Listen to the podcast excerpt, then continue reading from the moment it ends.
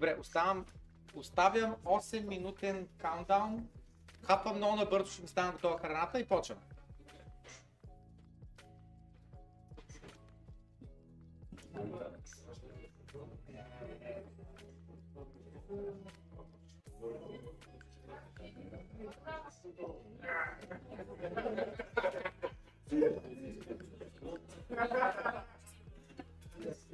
Да,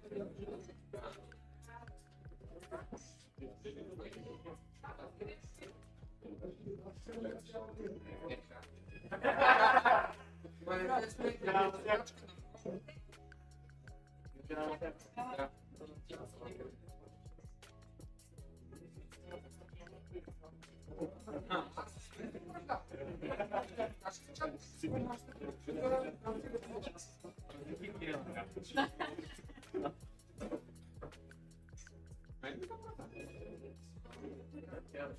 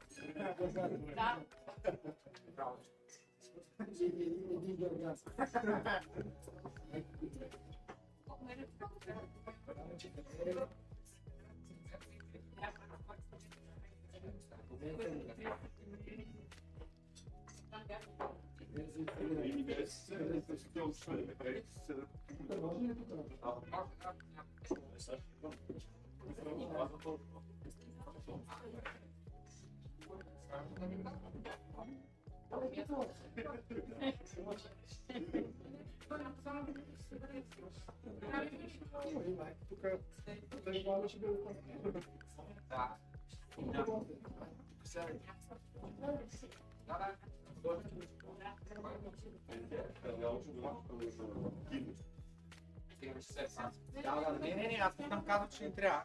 Просто ако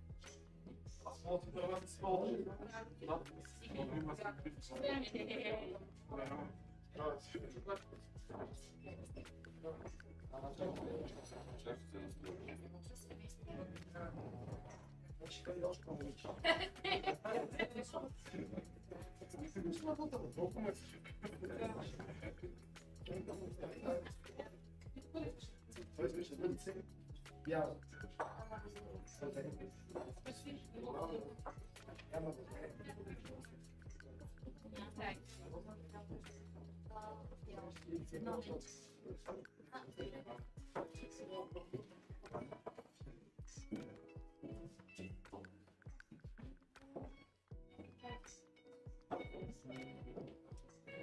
Thank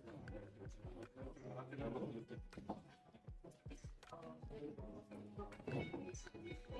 Няма, ако няма столчета, смете се отдолу. Просто смете столче отдолу. Той има столчета със сигурност.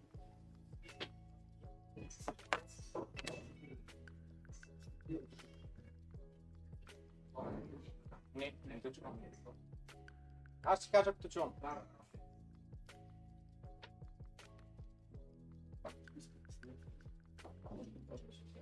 Стената да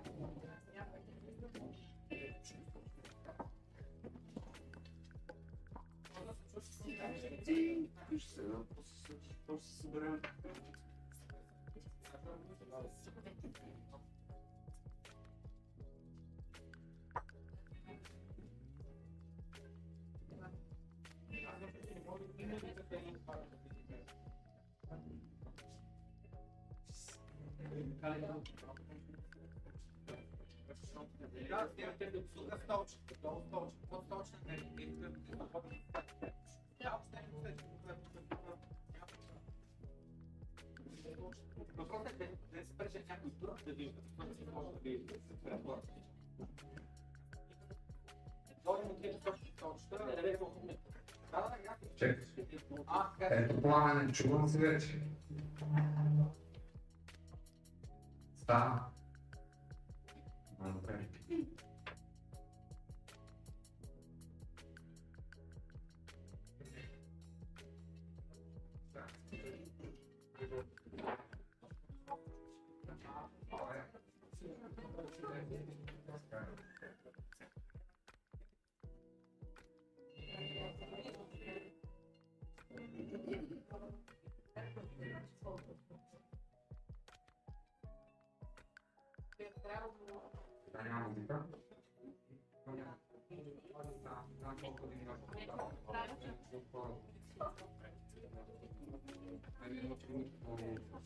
Хем говоря, да се мани шут. Е, чек, чек, чек, това? Да. 6, 6, 6, 6, чек, брой, брой. Чек. Добре, бе, аз мога да дигна и още по всяко време. Добре. Според мен просто ти движение ще го таковаш. Да, бе, да, да, да, да, да. Това е нормално. Ето е така. Като Наталия Кобилкина. Често споменавам. Бананчик. Задупи. Нищо няма да пипаме, така ти го оставам, само го слагаш Добре. и аз в движение ще го коригирам. Добре.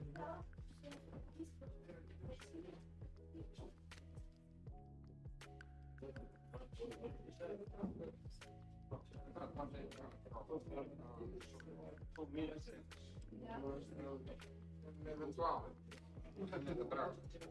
А, това не трябваше да бъде отзад? Не, Не, от лявото, да, да, да, точно така. Над ушите. Ма аз запомня, че кабела трябва много от ляво, пък Не, не, добре добре. Добре, окей. Добре, окей. Тест, тест. Абе, там чувам ли са въгъла? Моля хората, които са въгъла, в ъгъла, по-голямата маса, чувам ли се там? Не, изобщо не се чува. Защото като се чувам, там няма тонклона някъде, така ли? Но там няма тонклон. А, а именно не работи. Имало там тонклона, но не работи. Имало там въгъла тонклона, но не работи. Да.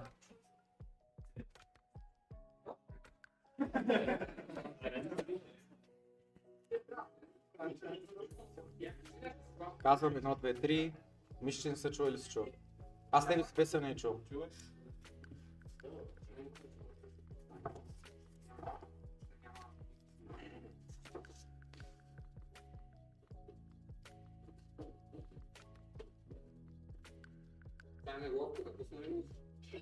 Ако може да пусне музика, било супер.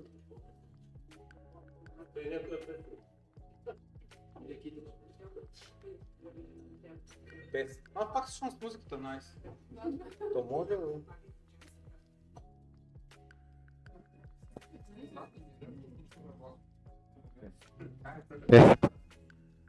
Окей, супер. Така. Значи даже и микрофона на то се готов. Знам да почваме. Какво? Намалия, да. Добре, сприя. Долу не може само долу да има. Добре. Долу няма кой да слуша. Нищо. Някой е. Митко е слушал. Митко е. Не, бе, добре, добре, идва. Свали, а, сприя, да. Да, да, почваме. Да, да, почваме, почваме.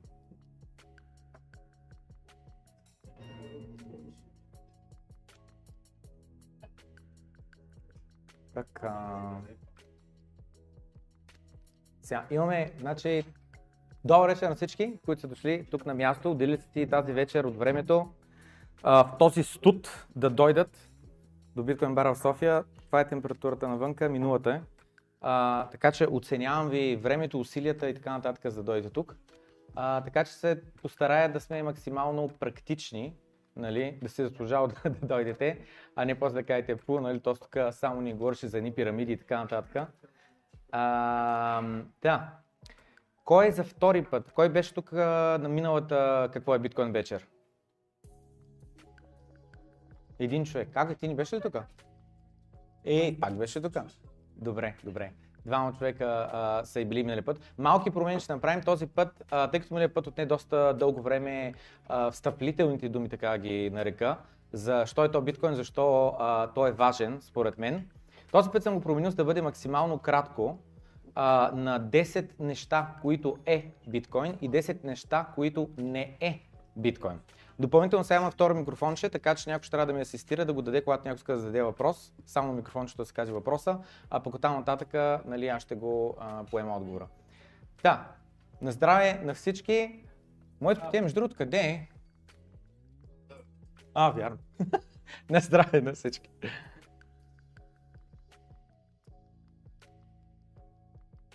Значи, ам, Отново, записал съм си а, няколко а, неща, които искам да споделя с вас, максимално кратко. А, ще започна с какво не е биткоин.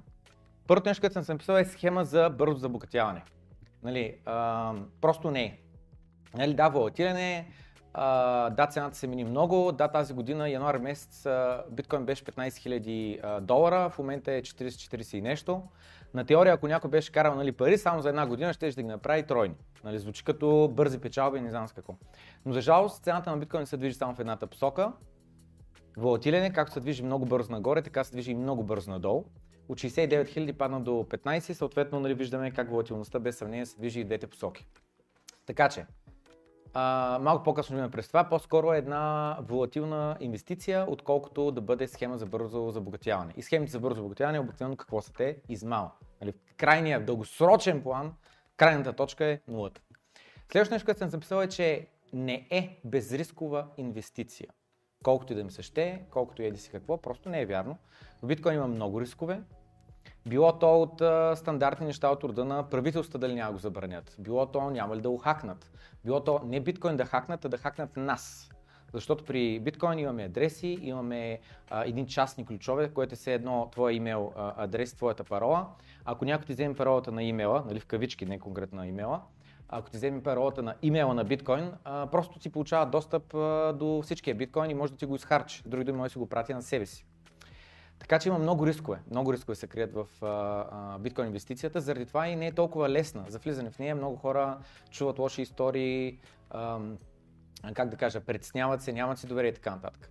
Хубавото обаче е, че биткоин не е понци схема. А, чували сте там за Руша Игнатова, за OneCoin и така нататък. OneCoin общо взето е бил а, една понци схема, заради Руша Игнатова, която нали, произлиза от България. В България е много модерно да споменава тя. Паралели между едното и другото за мен няма. Едното е технологична иновация, революция. Другото е просто една много хитра жена, заедно с други хора в екип и измислят една интересна, добра маркетингова стратегия, с която да излъжат а, неразбиращите инвеститори, да ги подлъжат и да им вземат парите. Така че биткоин не е понт схема, няма, няма Ружа Игнатова еквивалента, няма някой отгоре. А, те дори нямали са блокчейн, нищо не са имали, всичко е било една измама. До последния момент, докато биткоин нали, има, как да кажа, проверуема технология, сървъри, мрежа, която работи. Следващото нещо, което съм си мислил, че биткоин не е инфлационен. В момента се купаят биткоин, чували се това нещо, всяка вечер, всяка, всеки ден по 900 биткоина в момента се купаят.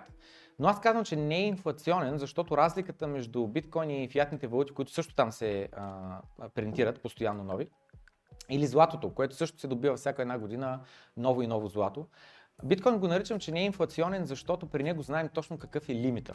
Нали, да, добавяме всяка една година, всеки един ден, всеки 10 минути дори, а, нови биткоини в обращение, но разликата е, че знаем къде е тавана, знаем скоростта, с която се увеличават а, и знаем, нали, общо взето, доста конкретно, доста точно, нали, коя година колко ще има и така нататък. Инфлацията ще продължи чак до 2140 година, което означава още 110 години биткоин ще продължи да се изкопават нови.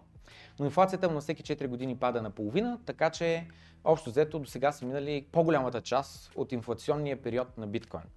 В момента има изкопани грубо 19,5 милиона биткоина, цялото количество е 21, което означава, че са останали да се купаят само още милиони и половина от 21, което означава 1,5%. Безриско, а, така, това го е контролиран от който и да било. Биткоин не е контролиран от който и да било. Нали, има примерно ни такива съмнения, на Сатоши Накамото, той го е създал. Кой е Сатоши Накамото? Нали, не е ли важен въпрос кой е Сатоши Накамото? И реалността е, че не, не е важен въпрос кой е Сатоши Накамото, защото няма никакво значение. Това е все едно в кавички кой е измислил огъня. Не, че някой е измислил огъня, да кажем, че някой го е измислил. Има ли значение? Той има ли контрол над огъня? Аз имам един кибрид, който е измислил огъня, може ли да спре, като драсне клечката, да създам огън? Не, не може.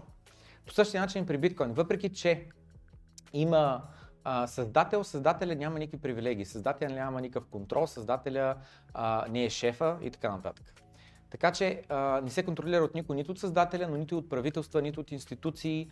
А, той е наистина, а, как да кажа, а, независим. Той е една мрежа, един протокол. Не е елементарен. Това е някъде лошо, защото а, отнема време, отнема известни часове, човек да се понапъне. А, долу в Bitcoin бара имаме а, две книги, стандарта биткоин и цената на бъдещето. Които така минават през що е то пари, през що е то иновации, що е то дефлация, нали. Ам, има ли някой тук, Задавам въпроса, няма как да кажа срамни отговори. Има ли някой тук, който да не е сигурен защо технологиите създават дефлация? Какво имам предвид, когато кажа технологиите създават дефлация? Никой не се признава, добре. Та, идеята е, че през годините постоянно нещата, нормалното е да стават по-ефтини. Защо да стават по-ефтини? Защото постоянно иновираме, намираме начини по които да правим повече с по-малко. Много от вас съм сигурен, че определено биха казали, да, в момента съм много по-опитен, много по-бърз съм, много по-добър съм и така нататък. И днес, нали, като сравним себе си спрямо преди 10 години. Но на страна това, ако сравним човечеството днеска, на фона на преди 10 години, на фона на преди 20, на преди 30 години, без съмнение сме по-ефективни. Нали, колко е струва един самолетен билет преди хикс време? Реално измерен в долари, в левове, струва е по-малко, но измерен в заплати. Един самолет е струва много повече. В момента средностатическия българин може да прелети океана, да отиде до Америка, да отиде до Азия. Преди не е било така. На страна комунизъм, социализъм и така нататък. Та, не е елементарен, сложен е за схващане, но ако човек се понапъне, ако човек додели малко време, започва да схваща на ляджаба какъв е той, какъв проблем решава, как го решава. И там е въпрос на убеждение, не е въпрос на вяра. Разликата между вярата и убеждението е, че вярата се дава. Аз вярвам в нещо. Просто го вярвам. Това е мое лично решение. Аз ще вярвам в това.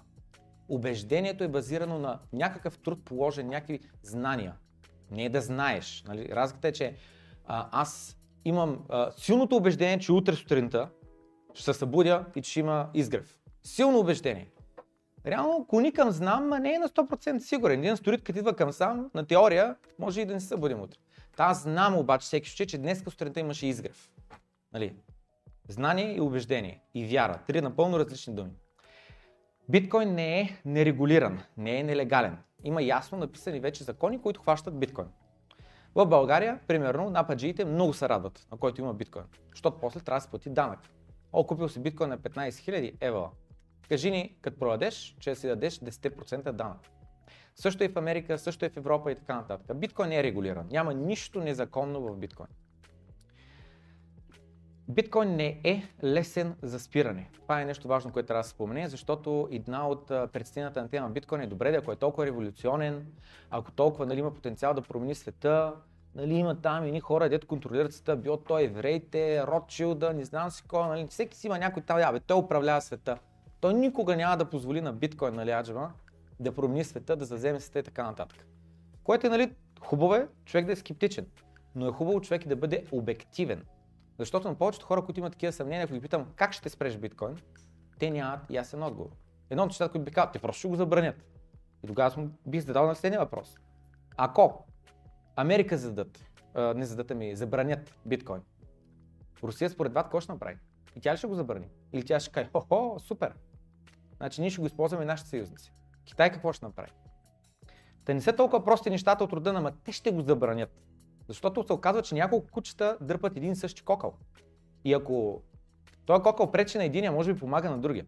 Така че това нещо забранята е плитък начин на мислене. Това е първата стъпка, няма лошо, оттам се тръгва. Но нека задълбавим малко по-надолу. Другото е в момента тук, що на 10 януари приеха в биткоин спот ETF в Америка, което е голяма новина. Това нещо за мен общо заето гарантира, че в Америка биткоин няма да се забрани. От там нататък вече идва въпрос, примерно в Китай тогава няма го забранят, в Русия тогава няма го забранят. Всеки сам се решава. Биткоин не е край на околната среда. Една от стандартните критики към биткоин е, например, че той има много ток хъби и през години това нещо само се е увеличавало и най-вероятно продължава да се увеличава, пък ние имаме глобално затопляне. Грета буквално всяка вечер с всеки изкопан биткоин тя пуска сълза. И много е тъжно за биткоините, постоянно стъчкува колко са лоши, как влияе зле на околната среда и така нататък. Но това е един мит. Отново задам въпрос и не се притеснявайте. Тук сме събрали за да получаваме нова информация. Има ли някой тук, който да не знае защо и как така биткоин се копае, нека го пъкнеш в Штепсела, тук в София, в България, Ами на много специализирани места, където тока е много, много, много ефтин. Има ли някой, който да не е запознат с това? Няма гора от ръце, всички са на 100% запознати, но някои се подхилкват. Да, каква е реалността за биткоин купаенето? Хаби много ток, това е самата истина, хаби много ток. Това обаче, което се пропуска е, че почти никакъв ток не се произвежда, за да се копае биткоин. Допълнителен ток, допълнително електричество. Какво имам предвид? Ние така не че произвеждаме електричество, за да може тази лампичка да свети, тая, която не свети явно, оная, която свети да, и така нататък. Не очаквах, че ще да мен свети това път. А, произвеждаме много електричество. Обаче реалността е, че не използваме всичкото електричество, което използваме, което произвеждаме не го използваме. И как така нали, не го използваме, защото има нали, електричество, което произвеждаме, пък не го използваме и то съответно става похабено. Защо? Защо? Защото винаги трябва да имаш така малко горница. Случайно, нали, аджаба, ако стигне тавана и ако не трябва повече електричество, а пък не достига, какво ще станеш? Почнат Blackout се думата на английски, да пада тока, я по квартали, режим на тока, лоши неща, които в миналото повече ги е имал, като е била после инфраструктурата. Но днес не е така реалността. Та, винаги произвеждаме повече. И общо взето, тъй като биткоин е, копаенето е много, много конкурентен бизнес, ако аз копая биткоини на 30 стотинки на киловатт час, а някой друг може да ги купие, копае на 10 стотинки на киловатт час, това, което става е, че когато цената тръгне на биткоин да пада надолу, защото коментирахме, че той е много волатилен, първият миньор, който ще фалира, е той, който плаща 30 стотинки на киловатт час. След което цената много още да падне, за да може да тръгне да фалира и този на 10 стотинки на киловатт час. Но при биткоин има един такъв ам, процес на саморегулиране, където когато копачите дръпнат шалтера, станат не на печалба и просто нямат избор, ще фалират, спират да копаят. Това, което става е, че трудността на копаене на биткоин пада и изведнъж този, който копае биткоин с 10 стотинки на киловатт час, той става още повече на печалба и съответно е още по-трудно той да остане неконкурентоспособен и да, да фалира.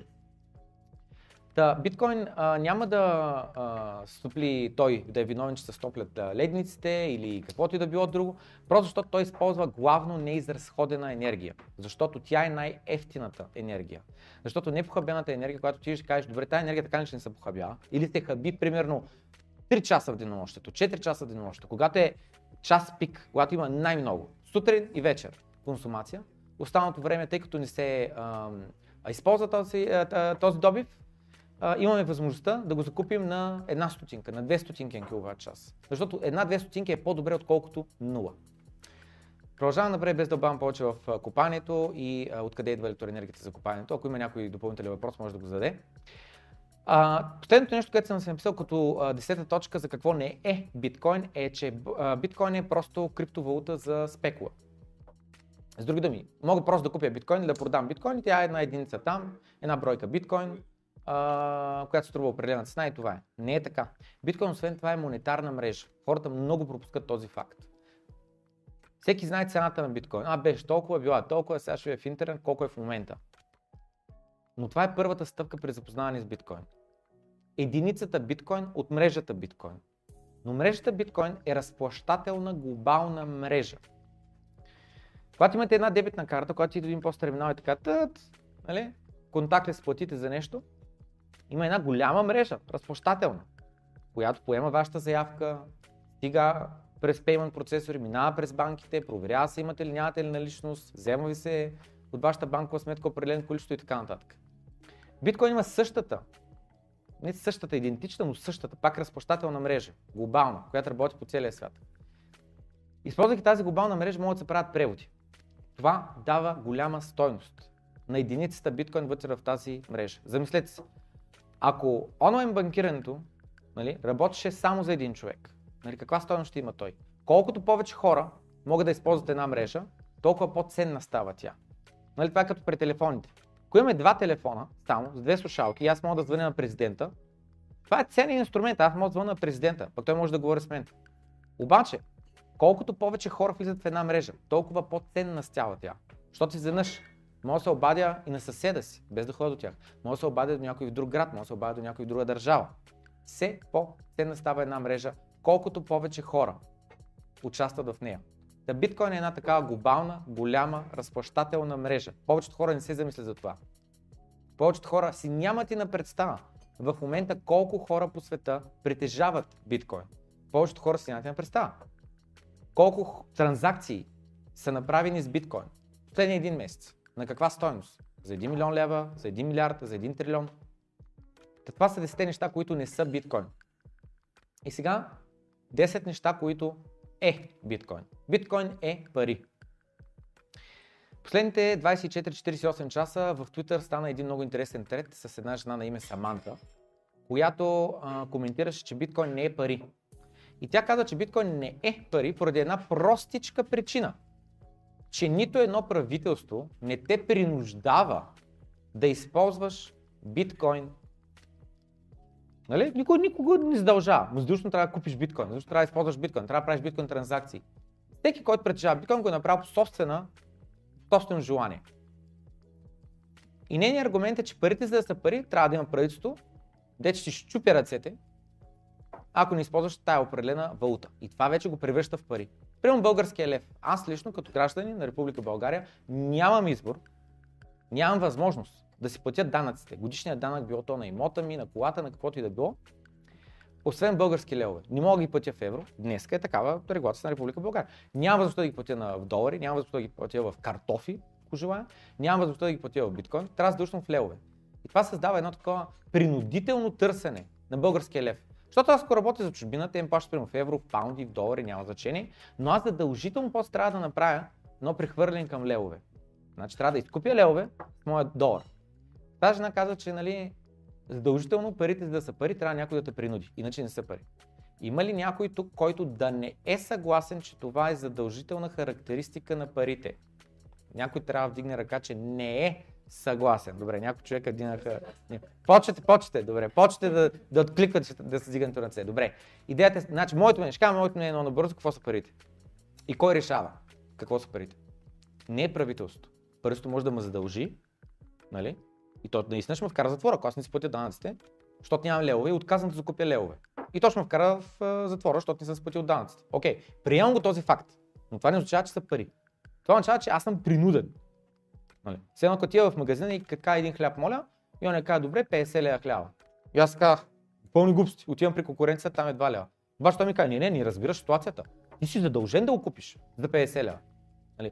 Търговията, свободния пазар е когато двама човека съзнателно и със собствено желание аз закупувам нещо на определена цена и го разменям за нещо друго. Но при фиатите валути нали, там е едно задължение, една принуда. Та за мен принудата не е характеристиката, която се търси. За мен буквално двама човека, които се разберат помежду си, те, по определен начин да си ам, изпълняват дълга един към друг, до голяма степен това вече е пари. В затвора, така съм чул, цигарите са пари. На въпроса защо? Защо цигарите са пари? Нека много набързо да видим през да разгледаме защо, каква е логиката за това цигарите са пари там. Ами, има пушачи и там има търсене. Натурално търсене. Никой не задължава някой друг да пуши, но натурално търсене на цигарата. И сега въпросът е, цигарите имат ли стойност за някой, който не е пушач и е в затвора? Ми има стойност, разбира се. Той може да не пуши, но знае. С тази цигара или с две цигари, мога да се платя на оная батка на натрупа ония, да правиш проблеми в двора. Примерни неща го сте говоря, но разбирате принципа.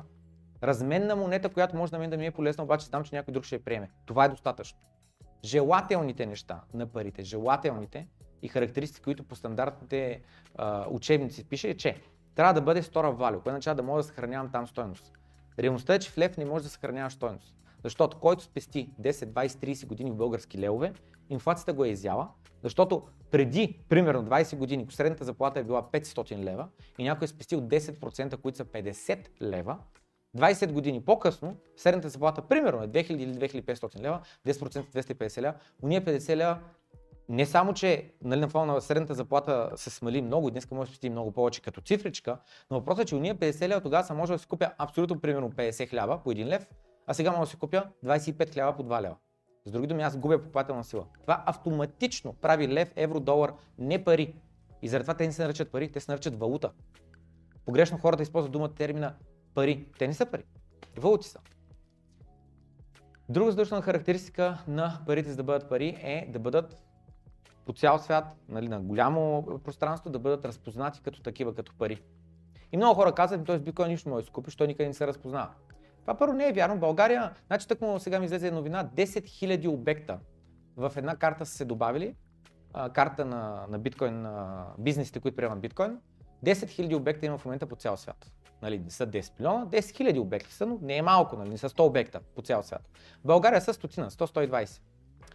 И Реалността е следната. Част в момента с моя биткоин най-вероятно има много малко държави, в които да не мога да го използвам като пари, да закупя от някой друг продукт или услуга. Много малко държави, много малко държави. Докато в ле, с лев не е така. Ако се замислите къде се приема българския лев. Приема се в България без съмнение. Турция е най-вероятно, защото сме комши и защото там са зверска инфлация. В Гърция под кантар. В Румъния по-скоро не. Сърбия, Македония пак по-скоро не. И извън нашия малък балон тук, в Германия, в Аржентина, в Америка, в Канада, в Нова Зеландия, в Австралия, всичките африкански държави, няма да й приемат лева. Това е реалността. И заради това лев не е пари. Това е реалността. Просто много хора погрешно с, до някъде с иллюзията, че фиатните валути са пари. Не са. Те са валути. И последното а, свойство е а, нали, Store Value, Medium of Exchange, а, не Medium of Exchange, ами, а, да, Medium of Exchange и Unit of Account. Unit of Account означава да може да слагаме цени. С други думи се иска някаква стабилност. Биткоин няма тази стабилност. Коментирах малко по-рано, доста, доста волатилен. Да, какво биткоин друго е? Децентрализиран. Което какво означава? Какво носи децентрализацията с себе си? Носи следното нещо. Децентрализация означава, че ако аз имам в момента в моята банкова сметка, пример, 150 хиляди лева, искам да ги спратя на някой, да кажем в Америка или да кажем в Аржентина, няма че, извън страната. Искам да направя един банков превод. Имам му айбана и пускам нали, превода. Реално превода няма да стане. Някой тук правил ли е такъв по-голям превод до някъде и да му просто да му се обадят от банката, да проверят всичко наред ли. е? Има ли някой такъв случай? Никой. Добре, дойде в Австралия. И идеята е следната, че когато направим един банков превод, реално ние не е да го правим. Това, което е, пускаме една молба. Казвате на банката, банка, моля, е на този адрес, бихте ли изпратили ни пари? Това е реалността. Когато аз имам кеш в себе си и аз го дам на някой друг, наистина аз правя превода. Независим съм от никой друг. Аз държа, давам на някой друг, той хваща, аз пускам и стана превода. Но при банковите преводи, без значение, включително и PayPal, и Revolut и всякакви други а, а, компании, които може да ползвате, без значение и превод в страната или извън страната, просто в страната за по-малки суми няма да ви спрат превода, но за по-големи суми, особено до чужбина, ще ви спрат превода и ще се обарят. Ще питат какво става тук. Та реалността е, че вие не нареждате. Вие не сте шефове на собствените пари. Това, което ви правите е една молба. Банка, моля, изпратете парите. Молба. При биткоин обаче заради децентрализацията не е молба. Вие нареждате. Вие прехвърляте парите. За което разбира се плащате една такса. Биткоин е неконфискуем, което какво означава? Когато имаш ти един имот, това, което ти имаш, не е един имот. Нямаш имот. Нямаш имот. Това, което имаш е една хартийка, наречена натурален акт. И на нея ти пише твоето име, твоето ЕГН, един адрес, едно описание и това, което имаше хартията, защото тя е у вас. Но тия тухли си какво е така нататък и аз го имам, притежавам, м- кажи го на украинците. В източна Украина. Всичките украинци, които притежаваха много имоти. Много имоти притежаваха. Техни ли са имотите или са на Русия сега? На кого са имотите? Къде от танковете? Дали ги притежаваме? Оказва се, че това, което ние притежаваме е обещанието на нашата държава да защитава моята клейм е думата на английски. Как е клейм? клейм? А, моето нали, заявение, че ей, той имот е мой. Материално той не е мой, аз само заявявам, че е мой и те защитават нали, моя интерес и моето уж притежание. Те го защитават. Това е работа на държавата, да защитава. Що плащаме данъци? Нали? Това е една от причините. Оттам е тръгнал. При крепостните селени, що са плащали процент от рекорд? Част, защото земята не е тяхна, но друго е, защото бъдат защитавани. Защото има започва да са от вътре страна крепостта стена. Да. На тема собственост. Имотите не ги притежавате. Това е реалността. Отнема малко време. Знам, че някои хора мислено не се съгласяват с мен. Бе, не е така. Ма не е така. Ма не е така. Дадох пример за Украина. Конфискация. Тръгнахме от там. Факта, че могат да ти конфискуват имота, факта, че в миналото е имало масови конфискации, по-възрастните хора знаят много по-добре от мене, означава, че това, което ти притежаваш, не го притежаваш, просто имаш оговорката с държавата да защитава, че ти казваш, това нещо е мое. Да, на тема децентрализация искам просто да завърша темата за не конфискация, децентрализация. Няма цензура, когато пуснеш една транзакция, няма значение кого я пускаш, тя минава. Следващото нещо, което е биткоин, е псевдоанонимен. Какво означава псевдоанонимен? Означава, че в биткоин блокчейна се записат едни адреси. Там няма имена. Няма Иванка, няма Горги, няма а, Кристиян. Има чисто и просто едни адреси, едни букви и цифри. И тия букви цифри, нали, като гледа един човек, той вижда, да, виждам там някакви транзакции се случват, ма кой на кого праща, не се знае. Обаче, ако аз дам твой адрес, защото ти ми го дадеш да ти изпратя, след това аз знам, това е неговия адрес. След това ти като спратиш на някой друг, аз виждам нали, движенията ти. Заради това е псевдоанонимен. Заради това човек, който иска да остане анонимен в биткоин а, мрежата, трябва да се погрижи за тази анонимност. Следващото нещо, което е биткоин, е, че той е прозрачен. Коментирахме това нещо, че се вижда там и адреси. Но въпросът е, че в биткоин има възможността, който иска да се погрижи за анонимността си, а който е задължен, например, хазната, държавата, да има пълна прозрачност и публичност, която не може по никакъв начин да се подправя, за да може да се следи аджба, какво се случва с държавния бюджет, на кого колко се плаща, как се случват нещата и така нататък. За да може да знаем, краде ли се, не се ли краде, къде колко се плаща, защо. Следващото нещо, което е биткоин, е, че той се дели на 100 милиона сатоща. Значи очаквам някой да вдигне ръка сега. Има ли някой, който да не знае, че биткоин се дели на 100 милиона сатоща? Какво означава това? Добре. Yes, един човек дигна ръка и каза, аз изобщо не знам какво е това. Обяснявам. Обяснявам. Затова сме се събрали, да обясним. Както един лев се държи дели на 100 стотинки и както едно евро се дели на 100 евроцента, а един щатски долар се дели на 100 щатски цента, а, така и биткоин се дели, но не само на 100, ами на 100 милиона. И това се дели още от самото начало. С другим биткоин, нали, едно време бил 1 долар. 2010 година, последно бил 1 долар. И тогава 100 милиона сатоща, значи всяко едно сатоща е струва 0,00001 стотинка. Много. Но 100 ще може да купиш за един, една стотинка от лев. Впоследствие, сега биткоин е примерно 40 000 долара, в левове е примерно 70 000 лева. Значи, нали, за един лев, абсолютно примерно, да не го проверявам, може да купиш примерно 1000 сатоща за един лев. Кое означава, че всяка една стотинка, примерно, идва нали, 100 сатоща да бъде. И с времето цената на биткоин, ако продължи да се вдига, рано или късно, нали, всяко едно сатоши ще стигне до цената еквивалента на една стотинка. Тъй като стотинката обаче лева е по-слаба валута, примерно долара от еврото, в последствие трябва да се дигне още повече цената на биткоин, за да може стотинката да е равна на цент. Ако на теория биткоин продължи да се вдига цената, нали ще стане вече няколко цента за всяко едно сатоши. Та биткоин се дели на 100 милиона сатоши, което какво означава? Много хора са в грешка, примерно, че човек той биткоин е много скъп, той 70 хиляди лева, смисъл абсурдно е това. А, обаче реалността е, че може с 5 лева. Наистина с 5 лева можеш да закупиш биткоин и с един лев, може така нататък. Да, следващото нещо, което съм написал, че биткоин е много волатилен. Минах през това нещо, но искам да го натъртя. Ще започна от 2000, да кажем 11-2010 година, биткоин е струва няколко долара. Стига до 200 долара, се на 30 долара. 2013 върха му е 1200 долара. 2013 до, а, година. 1200 долара. След което 2014 пада до 150. 2015 се стабилизира, 2016 тръгва нагоре, стига се до стария връх около 1000 долара, 2017 вече го подминава и започва годината на 1000 долара и завършва годината на 19 600, на 20 000. Не завършва е в 31 декември, ми там 16 декември, който беше деня върха, най-високата му точка е 19 600. Което означава, че за една година, само за една година, нали, прави 20x. Увеличава се цената 20 пъти. А от дъното, което е 2014-15 година, от 150 долара от 20 000 долара, грубо 100x. Много волатилен, нагоре. Волатилност не означава, че се вдига цената, означава бързо се изменя цената. Но това, изменя, това изменение може да е нагоре, може да е надолу. От 20 000 долара за биткоин, за има няма 12 месеца по-малко, той пада до 3 000. Това е минус 75% надолу. В X-ове 5x надолу или колкото идва там. Над 5x, колко идва? 7x надолу, 8x надолу. Та, след което имаме Следващия булран. От 3000 долара стига до 69. Това е 33 пъти се вдига цената за 3 години. В по-кратък диапазон време, тъй като той стабилизира около 10 000 долара известно време, за една година, това е една година, 6 месеца той отива от 10 000 долара до 60 000 долара. Значи това е 6x за 6 месеца. Много бързо. Ужасно волатилен.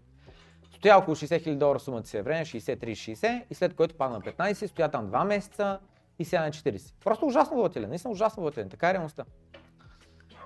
Следващото девето нещо, което съм се написал, че е биткоин е, че е технически издържан. Какво означава, че е технически издържан? Няколко неща. Едното е, че е нехакаем. Ще кажа следното е, изречение, нехакаем е. Ако някой смята, ма не е така, биткоин може да се хакне, добре хакни го. Много пари има биткоин, хакни, открадни там 100, 200, 500 биткоина, изпринтирай си, много пари те чакат. So, ко ми спориш? Хакни биткоина и изкарай много пари заминай на Малдивите. Успех! Ева, за умението, което притежаваш явно, защото никой друг не го успява да хакне, ма ти можеш, ево, хакни биткоина там, 100 биткоина си дай и заминай. Обаче се оказа, че никой не може да хакне. Така е реалността просто. Защо? Защото е сравнително прост, сравнително елементарен е силни думи използва, не толкова елементарен кода. Мисълта ми беше, че е структурата му, идеята му, защото нали, то може да имаш бък, който да е чисто и просто а, такъв бък, който е в кода бък, може да бъде такъв а, бък, който е просто недосмислица в а, начина по който работи. Нали, има различни видове бъгове.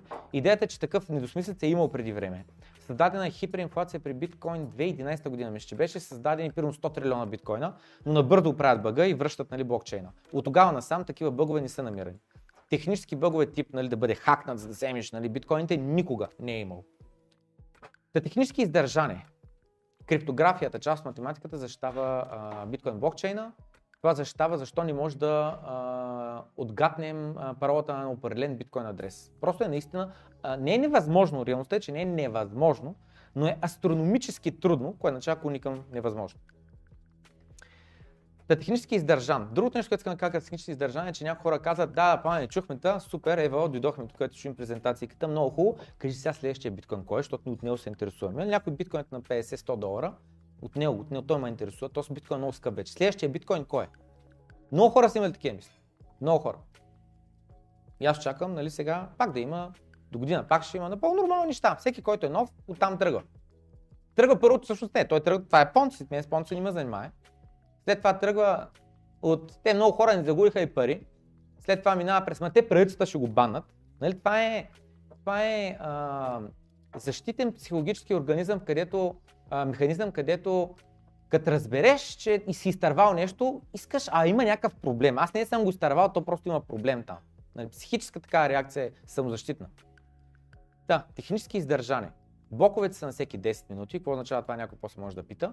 И нали, хора са пробвали най-различни а, вариации, най-различни подобрения в кавички, където нали, сега ще ускорим блоковете. Вместо са на 10 минути, са на една минута. Вместо са 21 милиона биткоина, ще направим 210 милиона. Вместо да може да прави 2000 транзакции на всеки 10 минути, ще ги направим с големи блокове на 500 000 транзакции на всеки 10 минути. Всякакви идеи е имал. И тъй като пазар е свободен, тъй като кода е open source, с други думи всеки може да свали кода и да го промени, много експерименти са правени и всеки един след друг са се проваляли. Реалността е, че биткоин, както той е първата криптовалута, откакто е създаден, след това са създадени много други криптовалути, които казват аз съм следващия биткоин, аз съм следващия биткоин, аз съм следващия биткоин. И до ден днешен обаче биткоин стои най-голямата криптовалута. Нали, ако следващия биткоин беше дошъл, ако беше наистина някаква много по-добра гениална идея, се окаже, че биткоин просто, а, той е стара технология, вече на 15 години, пък в IT нещата много бързо се разработват. Чат GPT, виждали ли сте? Не се разработват нещата в IT, не е така. Пък биткоин правим преди 15 години, ще излезе следващия биткоин, се окаже, в 15 години не излиза. И може би има причина. Но да се сване причината не изисква така, не е една презентация, не е 15-20 минути да го обясня, айде, готови сме. Изиска доста повече време, докато човек наистина, наистина го схване и го осмисли. Защото аз мога да кажа едни думи, но те няма да се осмислят. Защо следващ биткоин няма да дойде. И последното нещо, което съм записал е, че биткоин е иновативна технология. Сега ще задам един въпрос, където 9 от 10 човека трябва да ръце. Биткоин решава проблема на византийските генерали. Кой от вас ще обясни проблема на византийските генерали? Има ли някой дет да не може да го обясни? Така, идеята е да вдигате ръце а, на, на тия въпроси, защото по-късно ще има и други въпроси. Та защо, е, какъв е този проблем и каква е идеята и защо е важно да се разбере, че биткоин е иновативна технология. Наистина преди биткоин е имал един проблем, който е бил нерешим. И какъв е този проблем? Да се създаде нещо, което е дигитално, ама е лимитирано. Нали замислете се? MP3-ките, едно време. Сваляхме MP3-ки, има торенти. В Netflix слушаме някакъв филм, а го има и в Замунда. После го има и в друг торент тракер. И как така? Ми, защото е дигитално, копи-пейст. И сега, нали, един от стандартни неща, ами биткоините, нали също, копи-пейст на блокчейна, е още 21 милиона биткоина, още 21 милиона биткоина и до безкрай. И мога ли си копирам уния, 100, приятеля има 100 биткоина, аз ще си я копирам. И се оказва, че не може. Double spend, някой там почушна, double spend проблем е решен чрез биткоин. Proof of work. Доказателство за свършена работа. Копаенето е неразделна част от биткоин. Биткоин е иновация, която се оказва, че не е създадена е така за една вечер, нито за един месец, ами е създадена, сега ще объркам годините колко са на брой, има 50-60 години ми е в главата. Защото блокчейн се оказва, че много отдавна има. Идеята за блокчейн, как работи блокчейн, много отдавна има тази идея. Но просто не, не успяват да му намерят чак толкова голяма приложимост. При биткоин е първи път, когато наистина се решава нещо, а, не се решава нещо, не създава нещо, където блокчейн да е неизменна част от него и това нещо нали, да продължи да се развива и все пак да стане популярно и така се популяризира идеята за блокчейн. Защото при биткоин никой не говори за блокчейн. Сега, а, той не е биткоин, блокчейн. Блокчейн е революционната технология. Та, в блокчейна на биткоин се записват транзакции.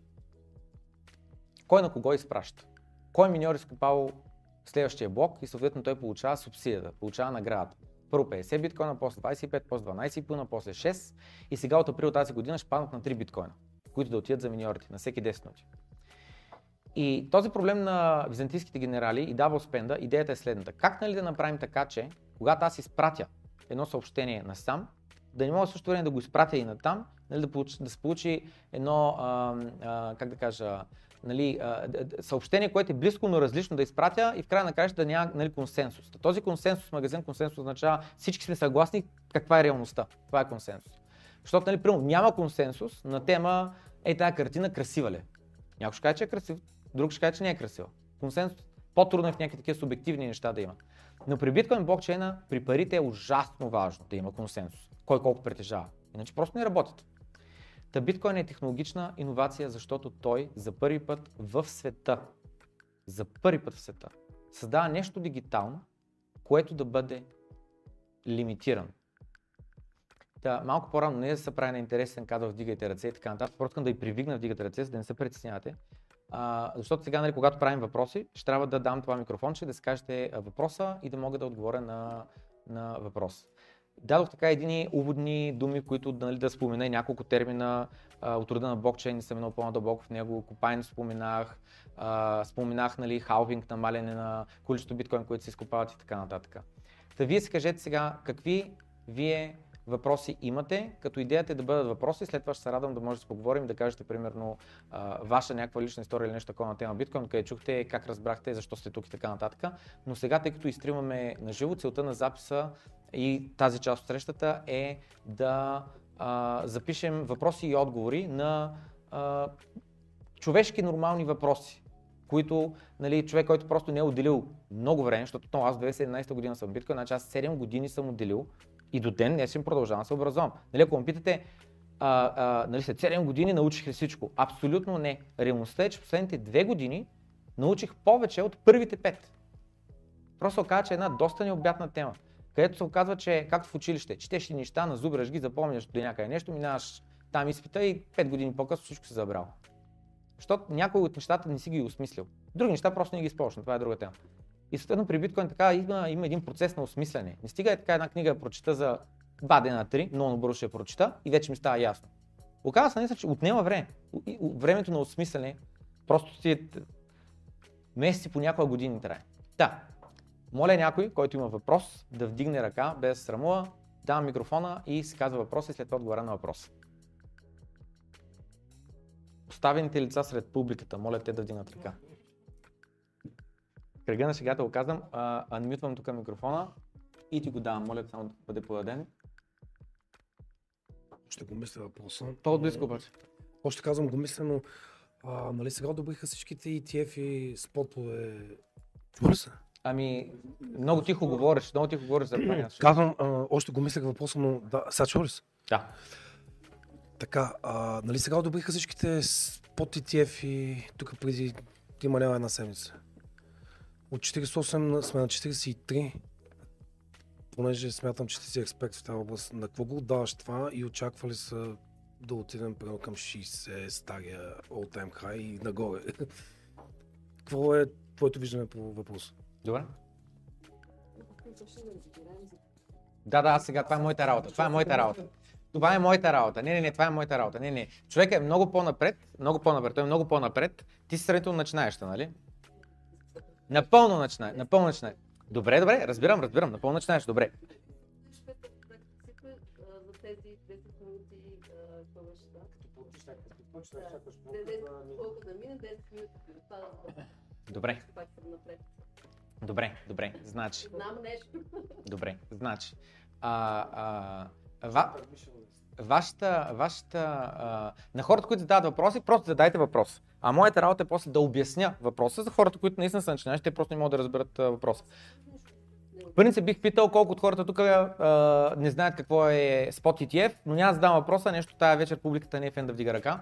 А отново, няма нищо странно. Тук сме събрали да, се- да, да, да се учим, нали? То, не е сра... в смисъл, това го има някъде, имам чувство, че нали, спомням думата български менталитет, нали, човек да каже, а, не, да, да, го е срам да каже, че не знам. Ма не, така се върви напред. Аз на работа никой не ме е било срам да каже, че не знам. Нали, прямо, нали, аз съм програмист, като съм бил синьор програмист, пак съм казал, не, не знам, били ми го обяснил. Или това нещо трябва да го науча. Само така се върви напред. Когато научаваме нови неща. Нали, ако нищо не научаваш, нали, ти има един израз, коснялния човек става си греш стая. Нали, що идеята? Трябва да растеш, трябва с други хора да събираш, които да може да се допълвате, да растете заедно, един да научи на едно, друг да го научи на друго и така нататък. Напълно нормални неща. Та, аз разбирам какво ти хрумни на, на ум. Добре, добре, но съм съгласен, че има едно ниво, където то пък не знаеш дори какво да, да, да, да кажеш. Не, след като отговоря на този. След, след като отговоря на този въпрос. Така, значи сега, минавам през... Въпросът беше следния. В Америка приеха спот биткоин ETF-и а, и цената на биткоин в него момент беше 45,67, стигна до 48,9 и след което цената на биткоин падна надолу до 42,3, мисля, че даже удари 40,5 примерно. Така, волатилен, волатилен. В една седмица. 40 хиляди, 48 хиляди, 40 хиляди пак. Много волатилен. Да. Какво е спот биткоин ETF? Първо започна само много набързо през какво е ETF. ETF е високо регулиран финансов инструмент, който дава възможността да се инвестира примерно в а, злато. Сега въпросът е следния. Ако аз съм някаква голяма институция, пенсионен фонд, искам да закупя злато, какво да направя? Отида на борста злато ли? Къде да отида? Тия българските фирми, дето продават злато ли? И после къде го държа? В мазето на шефа на пенсионния фонд ли? Килиера му, къде го държа? Нали някой би казал в Трезор. То хубаво, и какво ще подпиша договор с Трезора?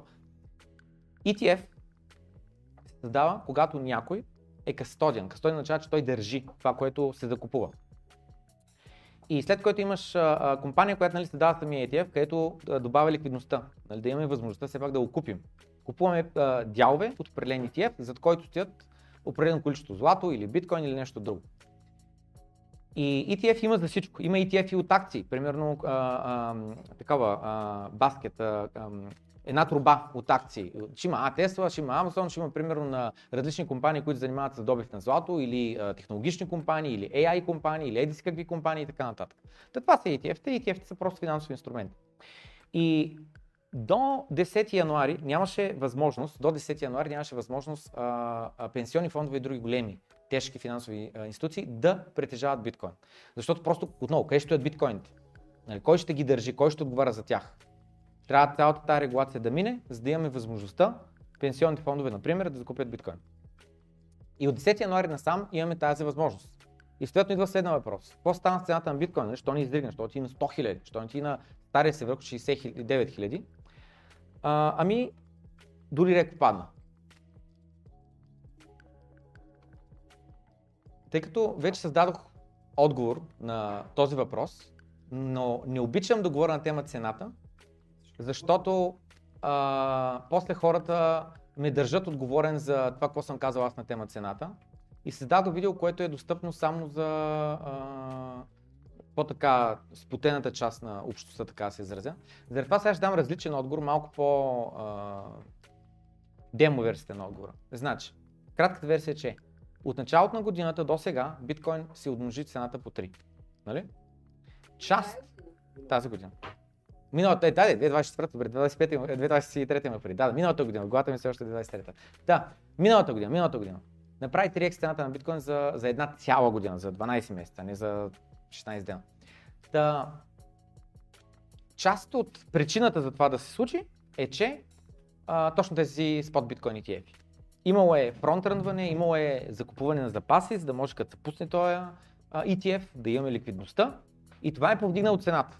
Така че на въпроса защо биткоин не отиде от 43, отиде до 48, а не на 60, на 100, отговора не, не, не. Той отиде от 25 на 48 заради ETF-а. Той вече си удвои цената заради ETF-а. Просто се случи малко по-рано. И на въпроса за по-нагоре, за цената на биткоин, това, което мога да кажа а, нали, публично е следното, че исторически погледнато, аз заради това минах през цикличността на биткоин, през това как е почнал от а, 1 долар грубо, а, стига до а, първо 38 долара, после краш, 200 до 80 долара мисля, че е краша, 1200 до 150 е краша, 20 000 до 3000 е краша, 60 000 до 15 000 е краша и така нататък. Тенденцията е ясна. Тенденцията е ясна. По-високи върхове, по-високи дана.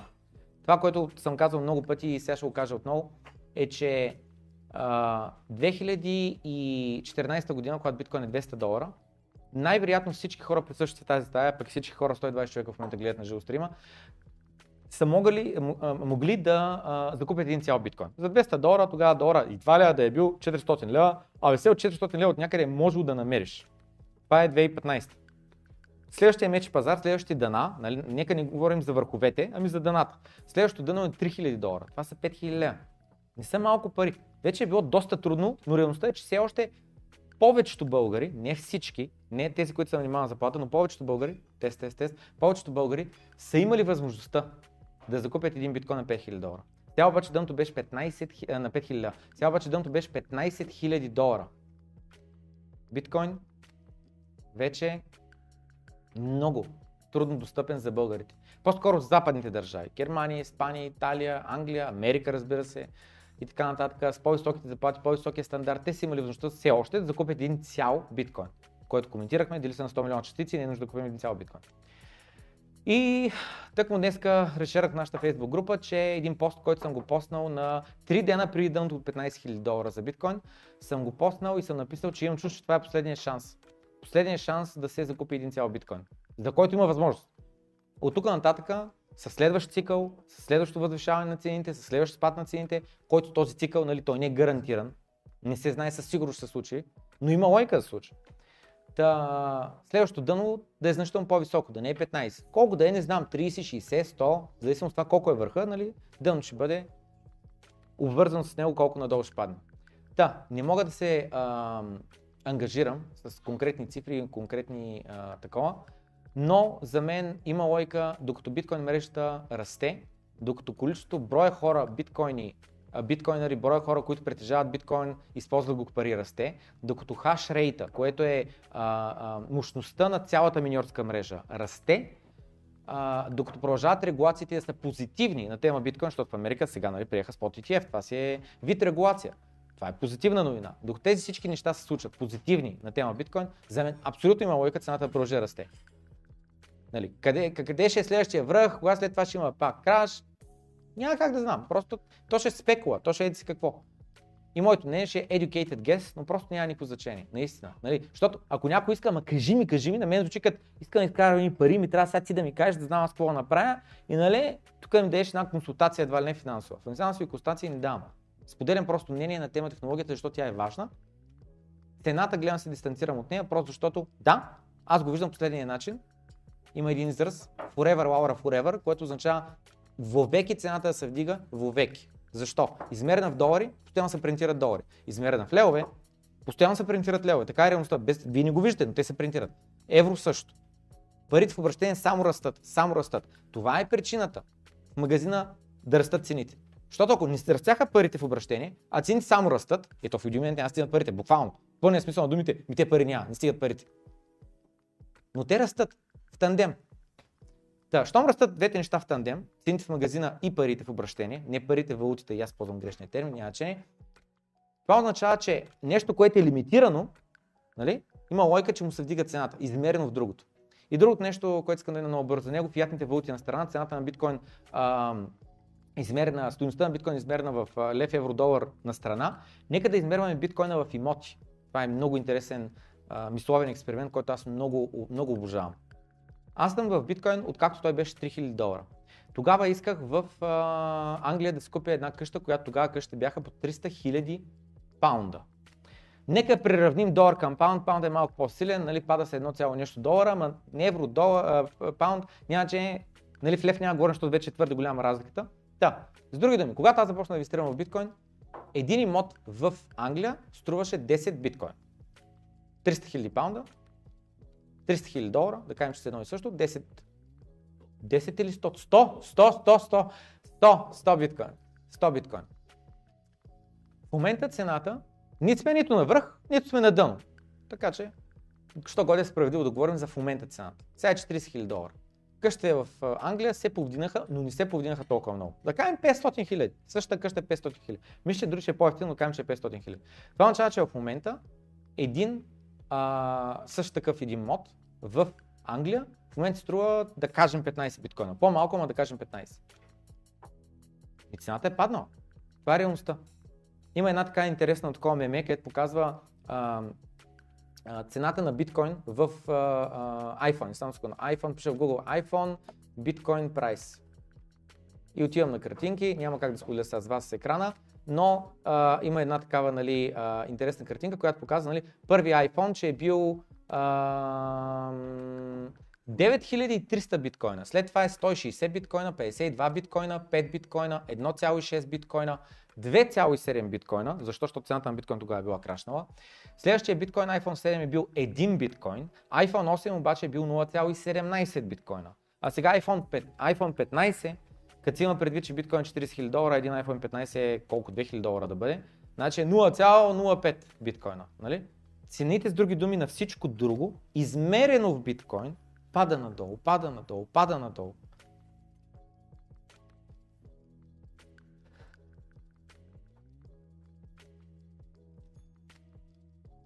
Втория въпрос.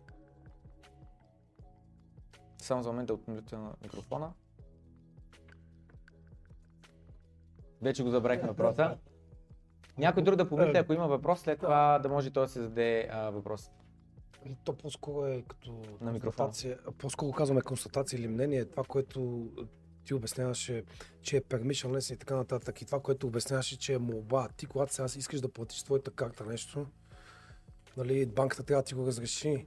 А пък, когато сме в биткоин или някаква друго крипто, ма по-скоро само в биткоин, м- там няма такова нещо. Там сме аз и ти, чакаме блока да мине. Беше въпроса, забих. После. Да, питам. Добре, на тема Едно, пермишн. едно въпрос ще задам аз. Е е. Дай въпрос само да влезе вътре в записа. А, значи питам какво е блокчейн. Добре? Какво е блокчейн? Добре? Просто обяснено като за, Да, да, разбира се. не, за такива необразовани Разбирам, разбирам, разбирам. тази сфера. Разбирам. Митвам микрофона, митвам микрофона. Значи, а, някои неща. Първо, отново, искам да кажа следното нещо. Аз постоянно, когато се представям, казвам никакъв не съм. Един варнец да говоря меко и така нататък. Това, че разбирам много от биткоин и сега говорим на моята тема, нали, не означава, че си мисля, е, тук аз съм специалист, слушайте ме сега колко съм интелигентен. Аз... Не стоят така нещата. Нали, аз съм добър в едно нещо, но в много други неща съм много зле. И това напълно го нали, знам, осъзнавам и така нататък. Просто в момента говорим в темата, която аз наистина дарително доста знам. И другото нещо е, отново, аз не съм ви събрал тук да ви казвам, пичове, гледайте на какъв съм як. Нищо общо. Това, което е моята мисия, това, за което съм отделил време, искам да съм тук и се радвам много, че вие сте дошли, е с цел да ви помогне на вас да навлезете в биткоин а, и вие да си прецените сами за себе си, аджаба, това нещо на вас по някакъв начин може да ви е полезно или не.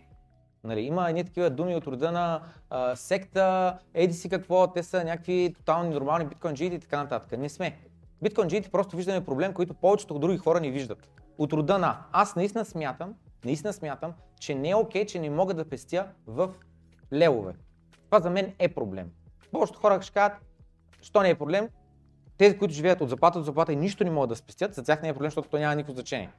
Обаче, в един момент, в който вече успееш да вържеш двата края, да можеш да пестиш, единственият начин да пестиш е, сега запиша инвестиционно злато, 12 месеца, вземам по една минутка, а, по една минутка, по една монетка. След това ще купа акции, ние ставаме спекуланти, ще купя имот. Вече имам имот, изплащам една ипотека за себе си, ма дай ще купя втори имот, защото цените имоти винаги се вдигат. Ей, това нормално ли е? И отговорът, нали, е естествено. Нали, и естествено е, защото така изглежда, да, защото сме родени в този свят, живели сме цял живот в този свят и си мислим, че е напълно нормално. Ма не е, не е. Всички ставаме спекуланти, всички трябва да станем финансови експерти. Например, който даваме една жена, която работи като фризьор, един мъж, който работи като метрошофьор, освен да си върши неговата работа, той освен това, ако вади доход нали, повече отколкото харчи, или пък, що пък не, нали, идеята е, че човек просто живее по-свето, защото наистина иска да пести. Той се оказа, че за да пести 10 години, 20 години напред, за децата си да имат за образование, да ги прати чужбина, Той не, той трябва да стане спекулант. Задължително аз трябва в S&P 500 да инвестирам, да вляза в куп на инвеститора в Facebook и да им кажа, пичове, дивидендни акции, знаете ли. Абсурдно е! Абсурдно е! И повечето хора просто наистина ни виждат абсурдата, абсурдията, която аз виждам. В моята глава е толкова абсурдно. Повечето хора обаче не е абсурдно. Това, което искам да ви накарам, не е купете биткоини, понцето, налейте парите и така нататък. Не е това целта. Целта е да, нали, според мен е така, да прогледате, да видите проблема и оттам нататък вече вие си прецените, биткоин въобще е решението ли. Защото може да не е, може да съм грешка. Аз смятам, че е решението, но може да не е. Какъв беше, а, блокчейн. да, какво е блокчейн? Обяснено максимално елементарно. Какво е блокчейн? Буквално най-простия елементарен а, а, пример и думи, които мога да кажа е екселска таблица. И е наистина много близко до реалността. Една екселска таблица е блокчейн. В екселската таблица какво имаме? Имаме редове имаме колони. И това е блокчейн на биткоин. Буквално една екселска таблица. И сега въпросът е как така? Толкова ли е просто? Отговорът е почти да.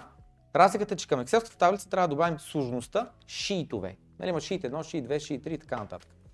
И какво представлява на биткоин блокчейна? Представлява една екселска таблица, в която има колонки. Иванчо, а, не Иванчо, име. Колонката е име, наименование. И след което има а, транзакция, до кого а, ще изпраща. И след което значи, а, изпращащ, получаващ, количество. Това е. Буквално това е. Три колони. Колко сложно може да бъде? Три колони. Затова че биткоин е сравнително прост. Е, сега ще обясня. Добре, това е друг въпрос обаче. Ще дам микрофон, за да зададеш другия въпрос. Момент, момент, ще дам микрофон, за да зададеш другия въпрос. Сега отговаряме какво е блокчейн, а не защо блоковете са на всеки 10 минути. Та какво е блокчейн? Една екселска таблица с шиитове. Казвам го, защото наистина е много близко до реалността, но има няколко нали, звездички, които искам да обясня много бързо през тях. Какви са колоните на тая а, екселска таблица? Колоните са изпраща, получава, количество. Ти имаш 10 биткоина, аз имам 1 биткоин, ти изпращаш 7 биткоина от твой адрес на мой адрес, съответно новите баланси са, че ти от 10, от 10 имаш а, минус 7, минус 8 или 7, каквото как там няма че 3-2, аз 1 плюс 7, 8 имам нали, там а, 8-9, колкото идва. Така. А, но интересното е, че при биткоин на блокчейна не се записват балансите. Никъде не пише, то си има толкова, то си има толкова. Ами това, което се пише е буквално само транзакцията. С други думи се пише, то се изпратил, то се изпратил. А за да мога да проверя кой колко има, трябва да мина през целия блокчейн, за да проверя аджеба, т.е. колко пъти е получавал, колко пъти е изпращал и сам да си калкулирам разликата. Така работи биткоин блокчейна и нарочно е създаден така.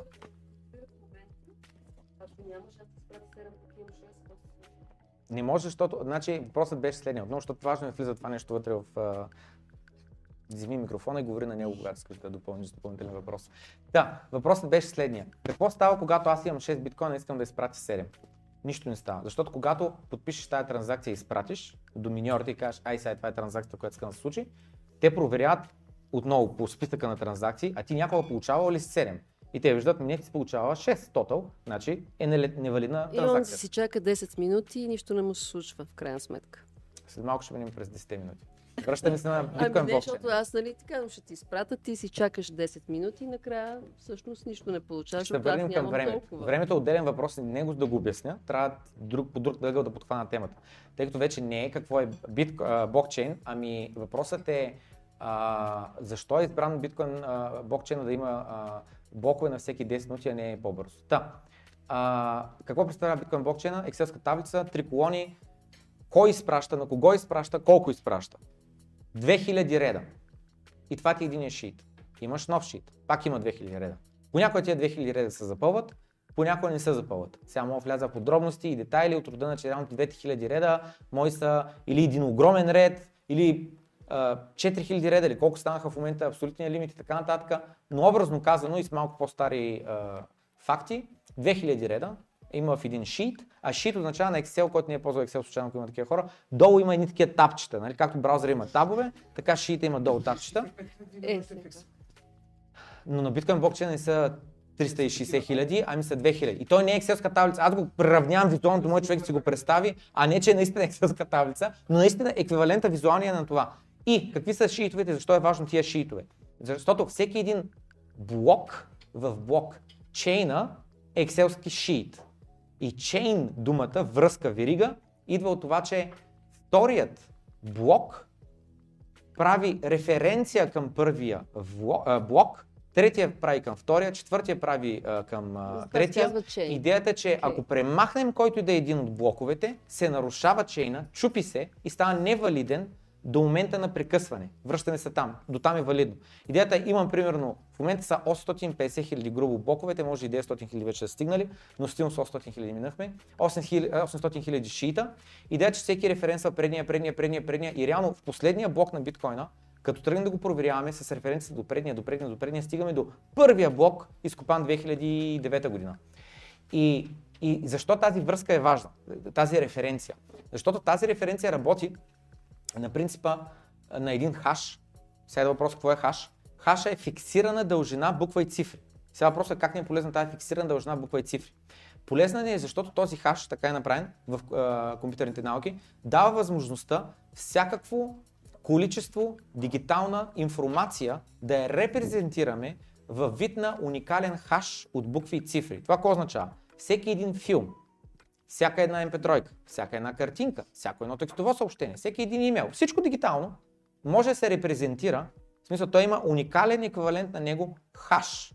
И тези хашове се използват в компютърните науки навсякъде и се използват и в биткоин блокчейна и по този начин може първия блок, в който има примерно 5000 2000 транзакции, във втория блок на блокчейна а, а, най-отгоре започва самия блок с хаша на предния.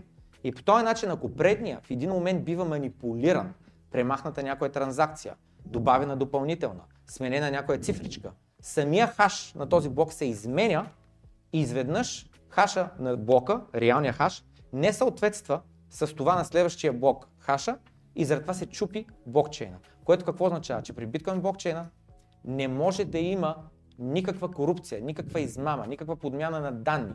Защото замислете се, имате натурален акт. Добре. А какво ще ами, направим, ако някой това- друг покаже някой друг материален акт, каже, че това е реално? Сега почват едни дела, едни проверки, едни нас по. При биткоин, биткоин блокчейна е невъзможно промяна на стари данни. в, Невъзможно, процеса, защото добре. то губ, а, чупи блокчейна. Кажи. Добре, а значи това време трае от 10 минути, преди е било по-малко тогава. Не. Сега ще Винаги е било 10 да, минути. Сега ще ме това. И винаги ще бъде 10 минути. Точно така, да. Сега ще ме Нали, защото ако било тогава една минута са 10, после Не, да винаги е станат 10, 2, винаги е 3, 10, не, 5 винаги е дни, 10. една седмица и така. Не, винаги е 10. А, окей. Добре, сега ще обясня защо. Мгм. Ма дръпни микрофона от устата. така, значи. Биткоин блокчейна добавя нов блок на всеки 10 минути. И сега да задачен въпрос, защо 10 минути? Защо не един час, защо не една минута, с времето ще се променя ли, става ли по-бавно, става ли по-бързо и така нататък. И другото, аз сега като правя една биткоин транзакция, 10 минути ли трябва да чакам, ми аз сега дълго година си плащам сметката с биткоин, ти сериозно ще ме чакаш половин час да чакам и така нататък.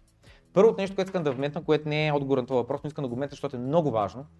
А, създадена е една технология, изградена върху биткоин блокчейна, изградена върху него, зависима от него, разтъща на него, използваща него, която се нарича светкавичната мрежа на български язик, на английски язик The Lightning Network. The Lightning Network дава възможността да се правят мигновени с скоростта на светлината транзакции. Защо казвам скоростта на светлината? Защото така скорост работи интернет. Както с каквато скорост си пращаме едно съобщение в интернет, без сравнение с коя апликация, със същата скорост се случват и биткоин транзакциите. А както знаем, сравнително доста бърз интернет. Да, светкавичната мрежа дава в момента възможност да правим светкавични, мигновени транзакции, така че тази лимитация на биткоин блокчейна, а не на светкавичната мрежа, да, да на всеки 10 минути се случват транзакциите, не възпира а, приемането на биткоин като разплащателно средство от мен на някой друг и така нататък. А, да, връщайки се на 10 минути. 10 минути са избрани от създателя на, на Сатоши Накамото. Той така е написал кода в самото начало и е написал 10 минути. Може да избере една минута, може да избере 5, може да избере половин час, така нататък. Питали са го. Той избра 10 минути. Нали? Защото, защото на теория то може да се промени, но в момента за да се промени вече е твърде късно. Общо взето никога няма да се промени, защото ако е имало нужда от промяна, е трябвало много рано да го вземат решението преди биткоина да стане 40 000 долара, капитализацията на струва стотици милиарди долари, вече твърде много пари има сложени на маста и никой не иска да пипа нищо, защото да не вземе да го щупим. Да, точно така.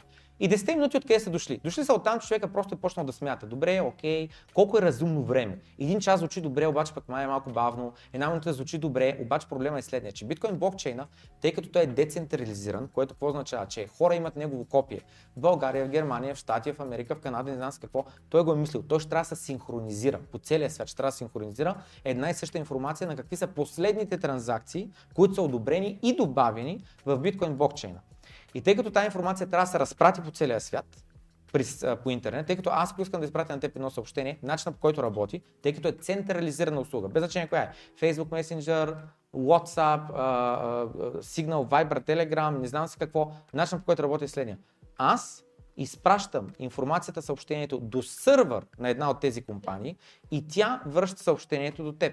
Но при биткоин блокчейна не работи така. Там е мрежа, нетворк и там пропагира. Аз пращам до него, той изпраща до ония и до ония. Он пък изпраща до ония. И той като една такава, аз си го представям в главата, обаче ми е трудно да го опиша, а, а, мрежа от много точки, където едната каза на съседните, съседните казват на след... Мултилео маркетинг, докато си на думата, мултилево маркетинг е биткоина, във вид на шегувам някои хора хващат шегата.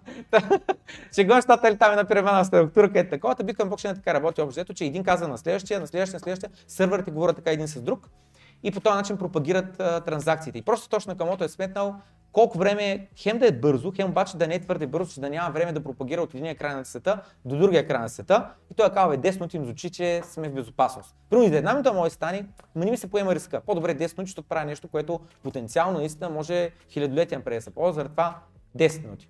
Та заради е избрано 10 минути, а лимитацията откъде идва, защо не е една секунда, 5 секунди и така нататък, просто защото наистина тази информация да пропагира по целия свят и целият свят да я прочете и примерно това нещо общо се случва за примерно 10 секунди. Примерно, не знам за колко време се случва, но на теория за мен има лойка около 10 секунди да отнема пропагирането на, на блоковете. А, и докато пропагират идеята, че 10 секунди след като се добави блока, целият свят разбира за него, всички сървъри разбират за него и след това вече просто чакат, докато следващия блок се приеме. И въпросът е сега какво чакат, нали? защото това е много важен въпрос. Какво чакат до 8 минути и половина, примерно. Добре. На микрофона говори като ще говориш. Така. Това питам, какво чакат 8 минути Добре, какво докато чакат? Добре, добре. Значи сега добавя, значи каза, че копанието е неизменна част от биткоин. Биткоин е общо взето с едно пет технологии в едно. Както колата. Какво има в колата? Имаме двигател с вътрешно горене. Без това са измислили, не може да имаме автомобил. Имаме колелото, което е на 5000 години технология или на колко ще е, защото нали, дете има едно меме, дете ни бутат една квадратна каруца и един вика, пичо едно са колелото и те викат, нямаме време да занимаваме с глупости. Та, нали, технологиите подобряват нещата, правят хората по-ефективни и така нататък. Така в една кола имаш хиляда един нали, неща нужни технологии. От една кола с климатик ми той е нужен и климатика се измисли, което е напълно различна технология от а, двигател за вътрешно горене, което е напълно различно примерно от лагера. Нали? Преди да има лагер, също не може да имаме колелата, които имаме днес. Те така и биткоин. Той е създаден от редица на брой технологии. Една от тях е блокчейна, който до сега коментирахме какво представлява и как, какво представлява и как е измислен да работи идеята, че там ключовото нещо на блокчейна е, че Excelска таблица може да имаш при това, но ключовото е връзката, хашовете, които гарантират, че стари, стари данни не могат да се подменят, не могат да се трият, защото веднага ще щупи целият блокчейн. Да. И сега идва момента за копаенето. Копаенето е неизменна част и много важна от а, биткоин а, протокола, мрежата, каквото и да го наречем. Та, та, какво, та какво чакат? Какво чакат а, за следващия блок? Чакат миньорите да намерят следващия блок. Идеята е следната. Отново, това е най-елементарната версия, по която може да се обясни и наистина е достатъчно близко до реалността, че да, да се използва като обяснение. Миньорите буквално играят на една игра. Намисли си число между 1 и 1000. Познай кое е, каза биткоина. И миньора пита. 5 ли? е? Не, не. е. Добре. 800 ли? е? Не, не. е. М, 645 ли? е? Не, не. е. И продължава да пита, да пита, да пита, да пита, докато накрая не го познае. И той не е да пита, защото нали, това са машини, те калкулират. Просто правят едни сметки, в които на тях им се дава един отговор и казват, познай сега кое число стои за този отговор. И той почва да пробва това число, е, това число, е, това число, е, това число. И рано или късно стига до това число съответства на този хаш, съответно, тук що аз познах е правилният отговор. И тъй като съм познал следващия а, правилен отговор, така е написан биткоин а, протокола, че той дава награда на миньора във вид на 50 биткоина в началото, а след това 25, след това 12, след това 6, след това 3 и така нататък, намаля, намаля, намаля наградата на всеки 4 години. Та... Опитат се да отгатнат този, този отговор и средностатистически той се отговаря, отгатва на всеки 10 минути. Но понякога отнема над 1 час да се отгатне. На въпроса защо? Защото идеята е следната. Ако аз взема една монета и я хвърля, аз имам 50 на 50 шанс да е изи и тура. Това обаче означава, че всеки път е изи, тура, изи, тура, изи, тура. Не. Понякога е 3 пъти подред изи и след това е тура. Понякога е 10 пъти подред изи и след това е тура. И ето така, въпреки че те средностатистически за 10 минути познават правилния отговор, понякога им отнема 1 час, понякога пък след това за 5 минути стават 2-3 блока. Много набързо. Защото е до някъде въпрос на късмет. И в биткоин има така нареченият Difficulty Adjustment Algorithm, което означава, че а, тъй като а, машините, които купаят биткоин, а, се увеличават, като цяло тенденцията е да се увеличават, това означава, че машините, които се опитват да отгатнат това число, стават все повече и започват да го отгатват по-бързо. И в един момент те вместо да го отга- отгатват средно статистически за 10 минути, почват да го правят на 8 минути, на 6 минути, на 5 минути. И това, което прави този записан в кода, само екс, е, включващ се, без някой да натисне някой бутон, трябва да оправим сега трудността, Та, алгоритъм, който на всеки две седмици а, автоматично проверява какво става. Последната мрежа, за послед... мрежата за последните две седмици, трудно ли им е било, с други ми отна... отнемало средностатически 15 минути, или пък лесно ли им е било, средностатически 5 минути, и ако е било трудно, сваля трудността. Ако им е било твърде лесно, вдига трудността. И това всичко е записано в биткоин кода. Автоматично се изпълнява, няма нужда от Сатоshi Nakamoto да се включва, просто го пише в кода. И всеки един миньор, тъй като работи с един същи код, той е вътре в него. Ако ти промениш кода и кажеш, аз сега ще направя, ще променя правилата, това, което става е, че всички останали, които имат а, коректната версия на, на, на биткоина, те продължават да синхронизират един с друг, а този, който се е променил, променил неговите правила на неговия сървър, просто почва в страни да купае на съвсем нещо друго, а не биткоин. Не знам дали го обясних достатъчно добре да се разбере на микрофон. Гениално На ми микрофон. звучи това. Гениално звучи. Напълно съм съгласен, напълно съм съгласен. Да, микрофона, да. Напълно съм съгласен само за момент, само за момент. Значи точно, напълно съм съгласен. Тъй като са точно към създателя на биткоин не се знае кой е. Жена ли е, мъж ли е, група от хора или така нататък. Много хора ка... Изобщо човек е, напълно съгласен. Да не е пък някой пътуващ от времето, да не е извънземно. Но, изкуствен интелект. Много теории има, но всички са теории, защото няма никакви доказателства кой е а, Сатоши Накамото. Просто наистина не се знае. Но а, съм съгласен, това, което са създали тогава, или създал, или създала, е нещо наистина много гениално, много а, а, нечупаемо, защото вече 15 години работи без да се щупи. Въпреки много атаки, много опити, много всякакви различни неща са хвърли срещу биткоин и това нещо не се щупа. А, има спекули за това кой може да е създателя. Определени хора, компютърджи от ранните години на биткоин, които са занимавали с биткоин, но няма никакви веществени доказателства. Искам много набързо да мина, няма въпрос за това нещо, но искам много набързо да мина през него, защото е важно. Защо Сатоши Накамото е анонимен? Защо това нещо мен не ме притеснява?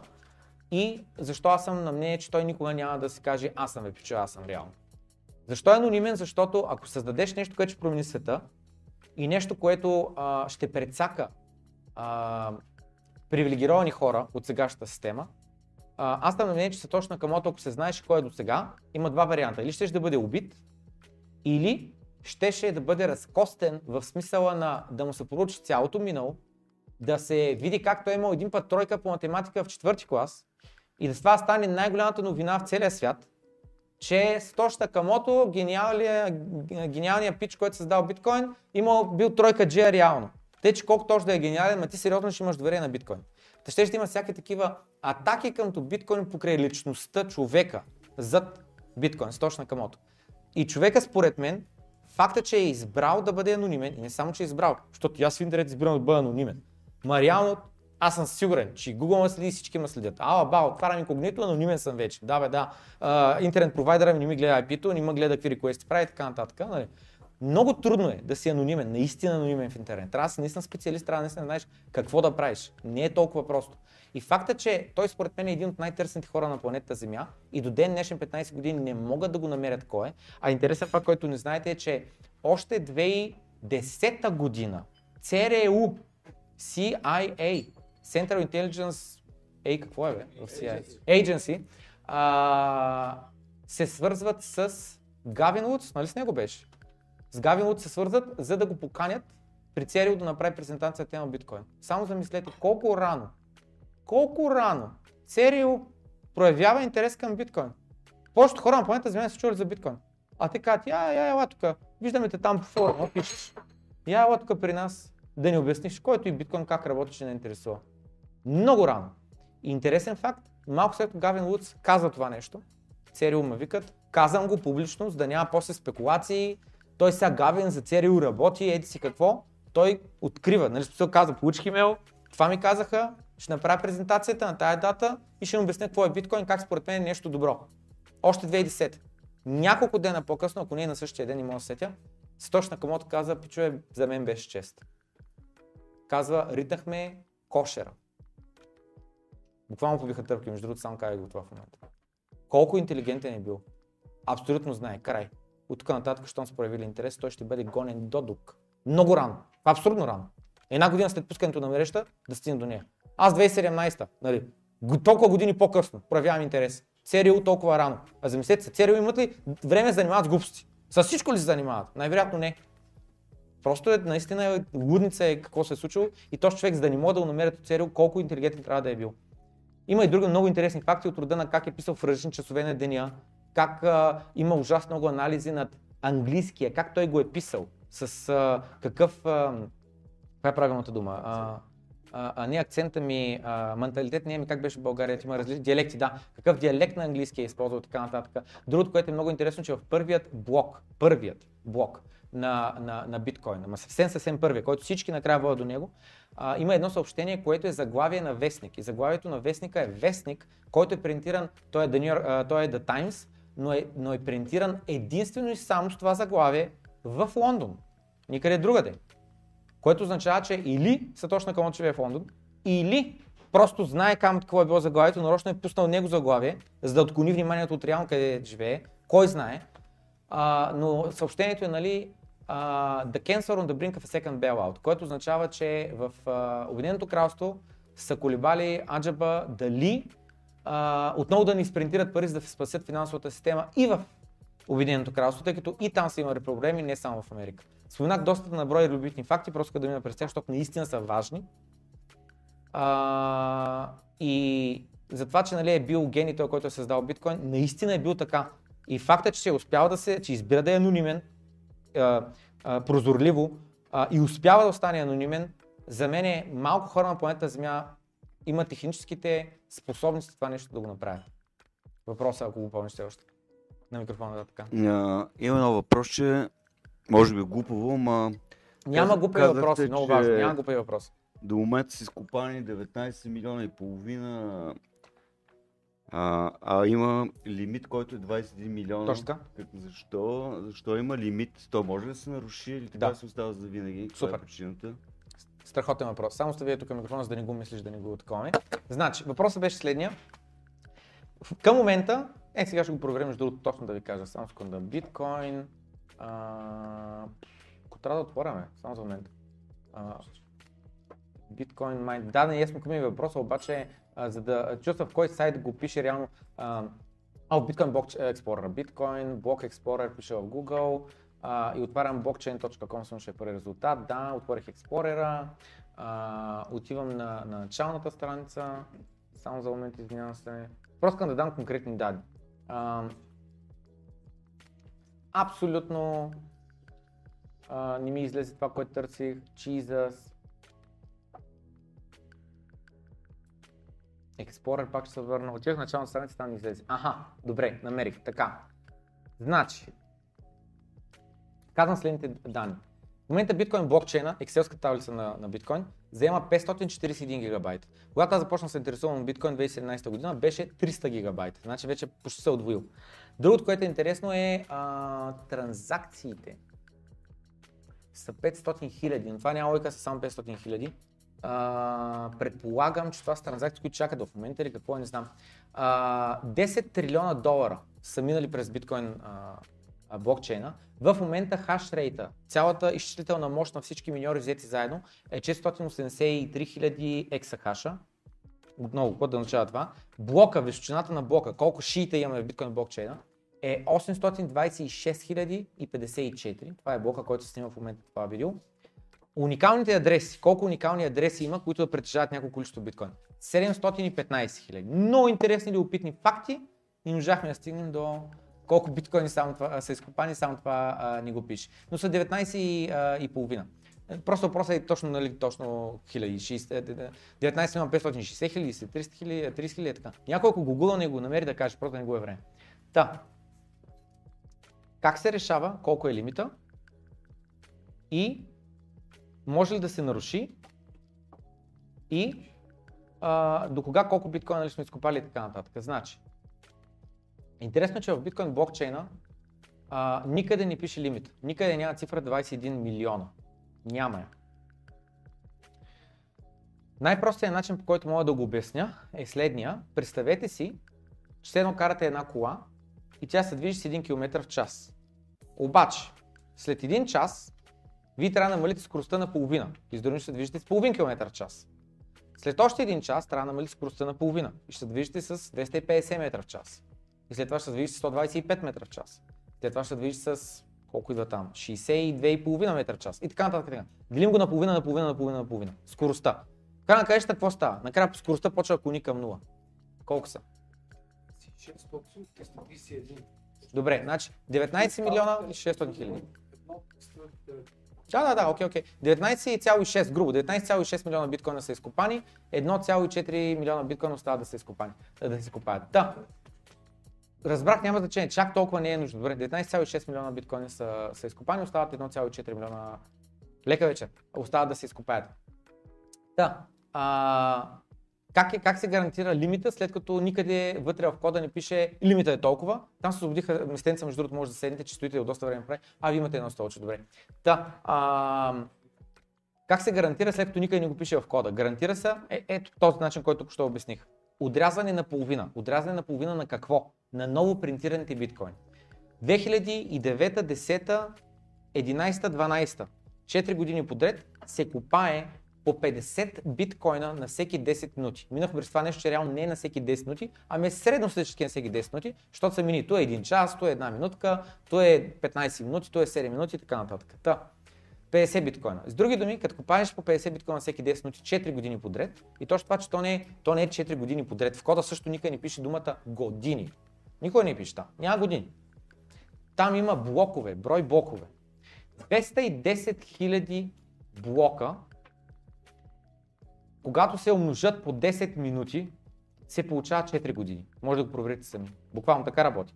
В биткоин блокчейна той ни разчита, гледаме датата. Защото нали, какво може да хакнеш там компютъра, една промениш датата на, на Windows, тъга на шегата не е толкова просто.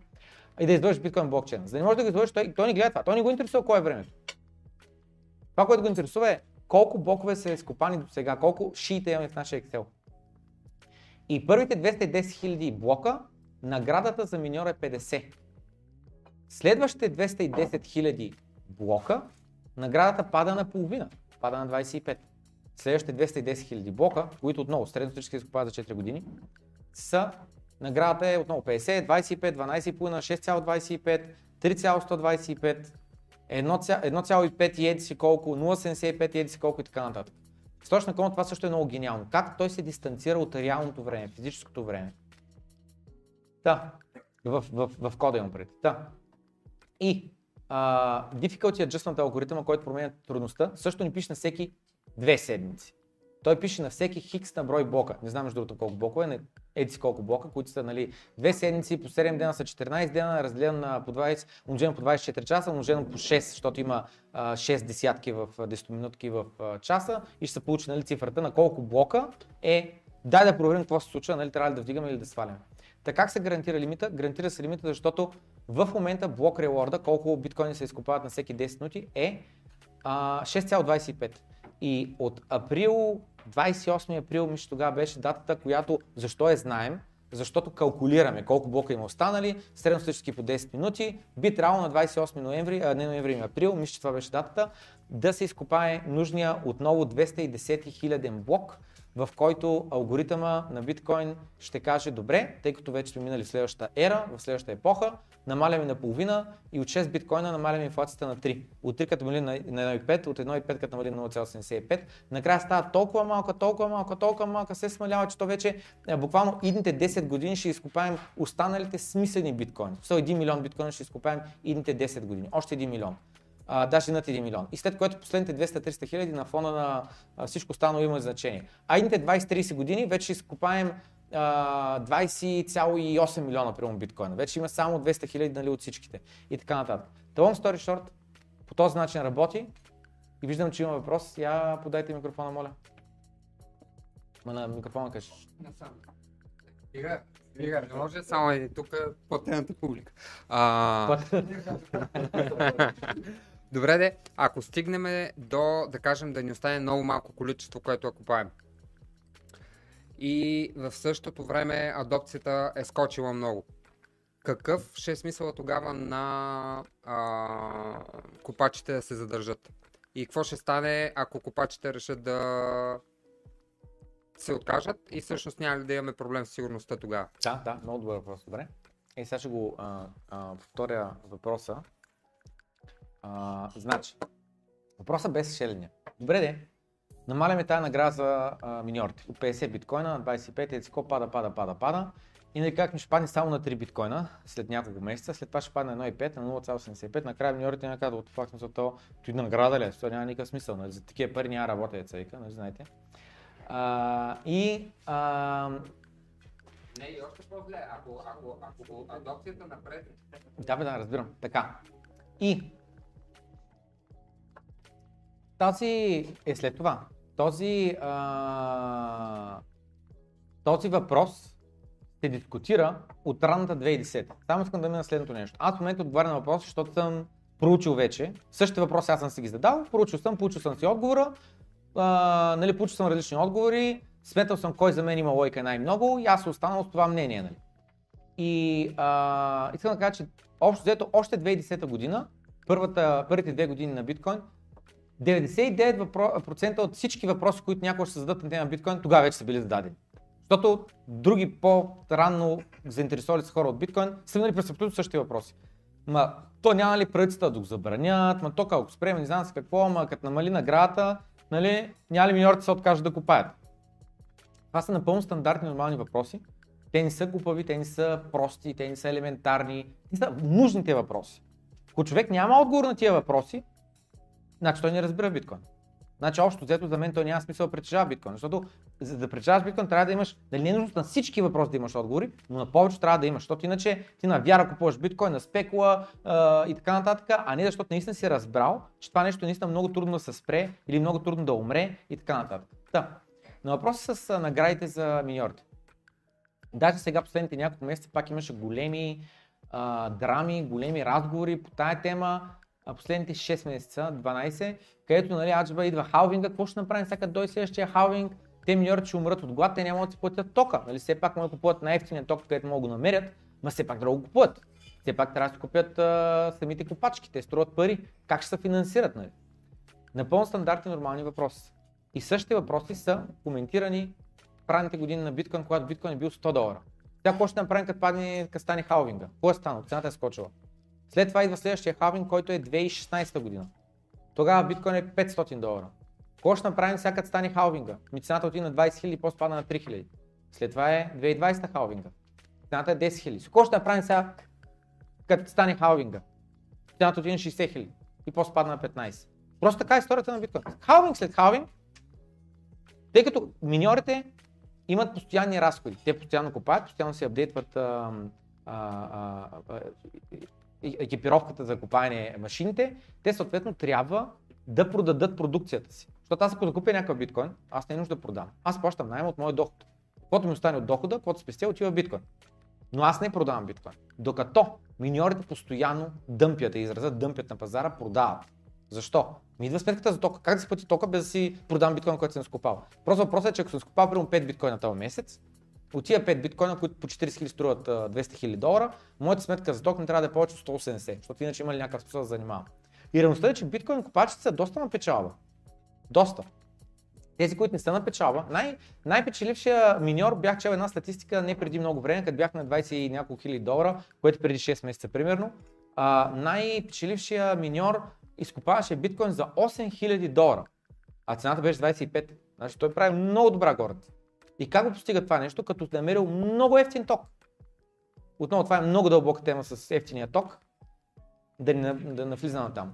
Обаче имаш други неефективни миньори, които купуват по-скъп ток и съответно те играят с много малка горница. Халбинга като се случи, като падне субсидията, тя се нарича субсидия, не награда на миньорите, субсидия. Субсидията идва от протокола, той ги субсидира за да купаят, да им даде стимул. А обаче в блоковете наградата не е само тази субсидия от 50, 25, 12, 6, 3 биткоина, ами освен това се има такси, тъй като при биткоин не са безплатни таксите. Трябва да си платиш. искаш да се прехвърлят биткоините от твоя адрес на някой друг, трябва да дадеш такса. И таксата при биткоин блокчейн, тъй като той е лимитиран само до 2000 транзакции на всеки 10 минути, а ако цялата планета иска да използва биткоин, доста повече транзакции искат да влязат вътре, е на свободния принцип на конкуренция. С други думи, надаваме. Аз ще платя 5 лева за транзакция, аз ще платя 10 лева за транзакция. Ако някой каже, ами аз ще платя 5 стотинки, ми ще чакаш тогава. Може и 5 години да трябва да чакаш. Такава е реалността. Свободна конкуренция. Може би транзакцията не е толкова важна. Щом само 5 стотинки си готов да платиш. Може би е по-добре върху Lightning Network, след кончета мрежа, там се направиш транзакцията. Да. Какво става с миньорите? Статистиката каква е до сега? Статистиката е, че при всеки халвинг има миньори, които умират. Защо? Ми те са свикнали за старата субсидия на големите биткоини, на голямата печалба, като се отреже на половина, преди да е тръгнала цената нагоре, защото то не е корелация на 100%, хоп, халвинг, хоп, цената става двойна. Не е така, няма време. 6 месеца, примерно, е статистиката към момента, 6 месеца след халвинга цената започва да ескалира. Какво става първите 6 месеца? Става палити. Много миньори затварят врати, стават неконкурентоспособни. По-късно, като се вдигне цената, може пак да купаят. Но на тая цена просто не мислят сметките. Ако примерно сега цената на биткоин е 40 000, да кажем, че едните 6 месеца няма да промени и ще на 40 000. В момента на всеки 10 минути 6 по 4, 240 000 долара се изкупават и се дават на миньорите като субсидия. На всеки 10 минути. След халвинга това ще стане на 120 000 долара. Изведнъж миньор, който е свикнал примерно да изкупава 10 биткоина всеки месец, почне да изкупава 5 биткоина, той няма му сметките, затваря и чака цената да се вдигне. Или просто там се отказа, продава а, копачките, някой друг дет купува по-ефтин ток и така. Напълно нормални неща. Но на темата транзакции искам да мина набързо, защото това също е много интересно. Добре, ако целият свят нали, започне да адопва биткоин, да използва биткоин и така нататък. Първият въпрос е има ли достатъчно място в биткоин блокчейна, след като там е лимитирано само до 2000 транзакции. Не може да го увеличим на 50 000 транзакции, на 100 000 транзакции. Отново, правени са промени по биткоин. Но тия промени се наричат форкове, което означава альтернативни версии на биткоин. В момента има стотина сигурно. Bitcoin Cash, Bitcoin ABC, Bitcoin Satoshi Vision, Bitcoin Diamond, Bitcoin Gold, Bitcoin не знам си какво. Всеки си прави негова версия, той е много по-интелигентно. И всяка една от тях никой не е чул за нея, защото се оказа, че не е толкова добра идея. Умират. Една след друга. Та... Не, не няма да се промени това нещо най-вероятно за увеличаването на броя транзакции. Лимитирано е до 2000. Хората, които се интересуват от биткоин расте, как да станат нещата? Как да има място за всички нас да транзакваме върху биткоин? Отговорът е следният. Layer 2. Layer 2 означава инфраструктура, изградена върху другата инфраструктура. Имаме биткоин блокчейна, там се случват само единствено огромни големи транзакции. Такава е реалността. Това е бъдещето на биткоин. И отново, интересен факт, Хау Фини, който е първият човек получил биткоин. Сатош Накамото, на теория, е първият човек купал биткоин и той е първият човек, който прави транзакция в първата блокчейн редче в екселската таблица, пише Сатош Накамото и спраща на Халфини. И Халфини е първият човек, получил биткоин. Той още 2010 година каза следното нещо. Или 2009 може да е, мисля 2010.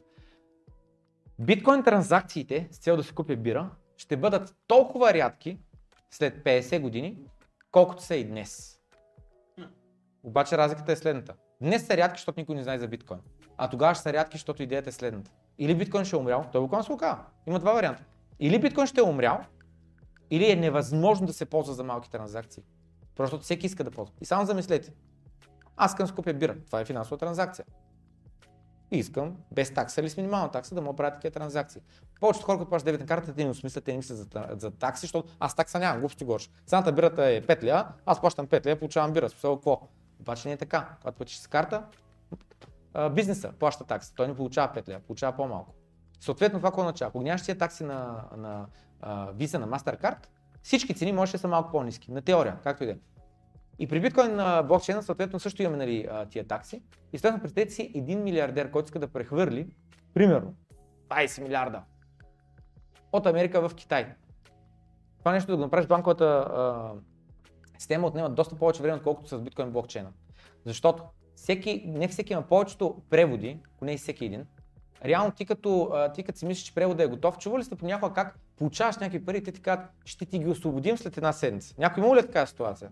Добре. Да, чували сте, виждали сте и така нататък, нали? Случва се, да. И мисля беше следната. Това не е случайно. Има така наречена, кли... така наречен clearance period.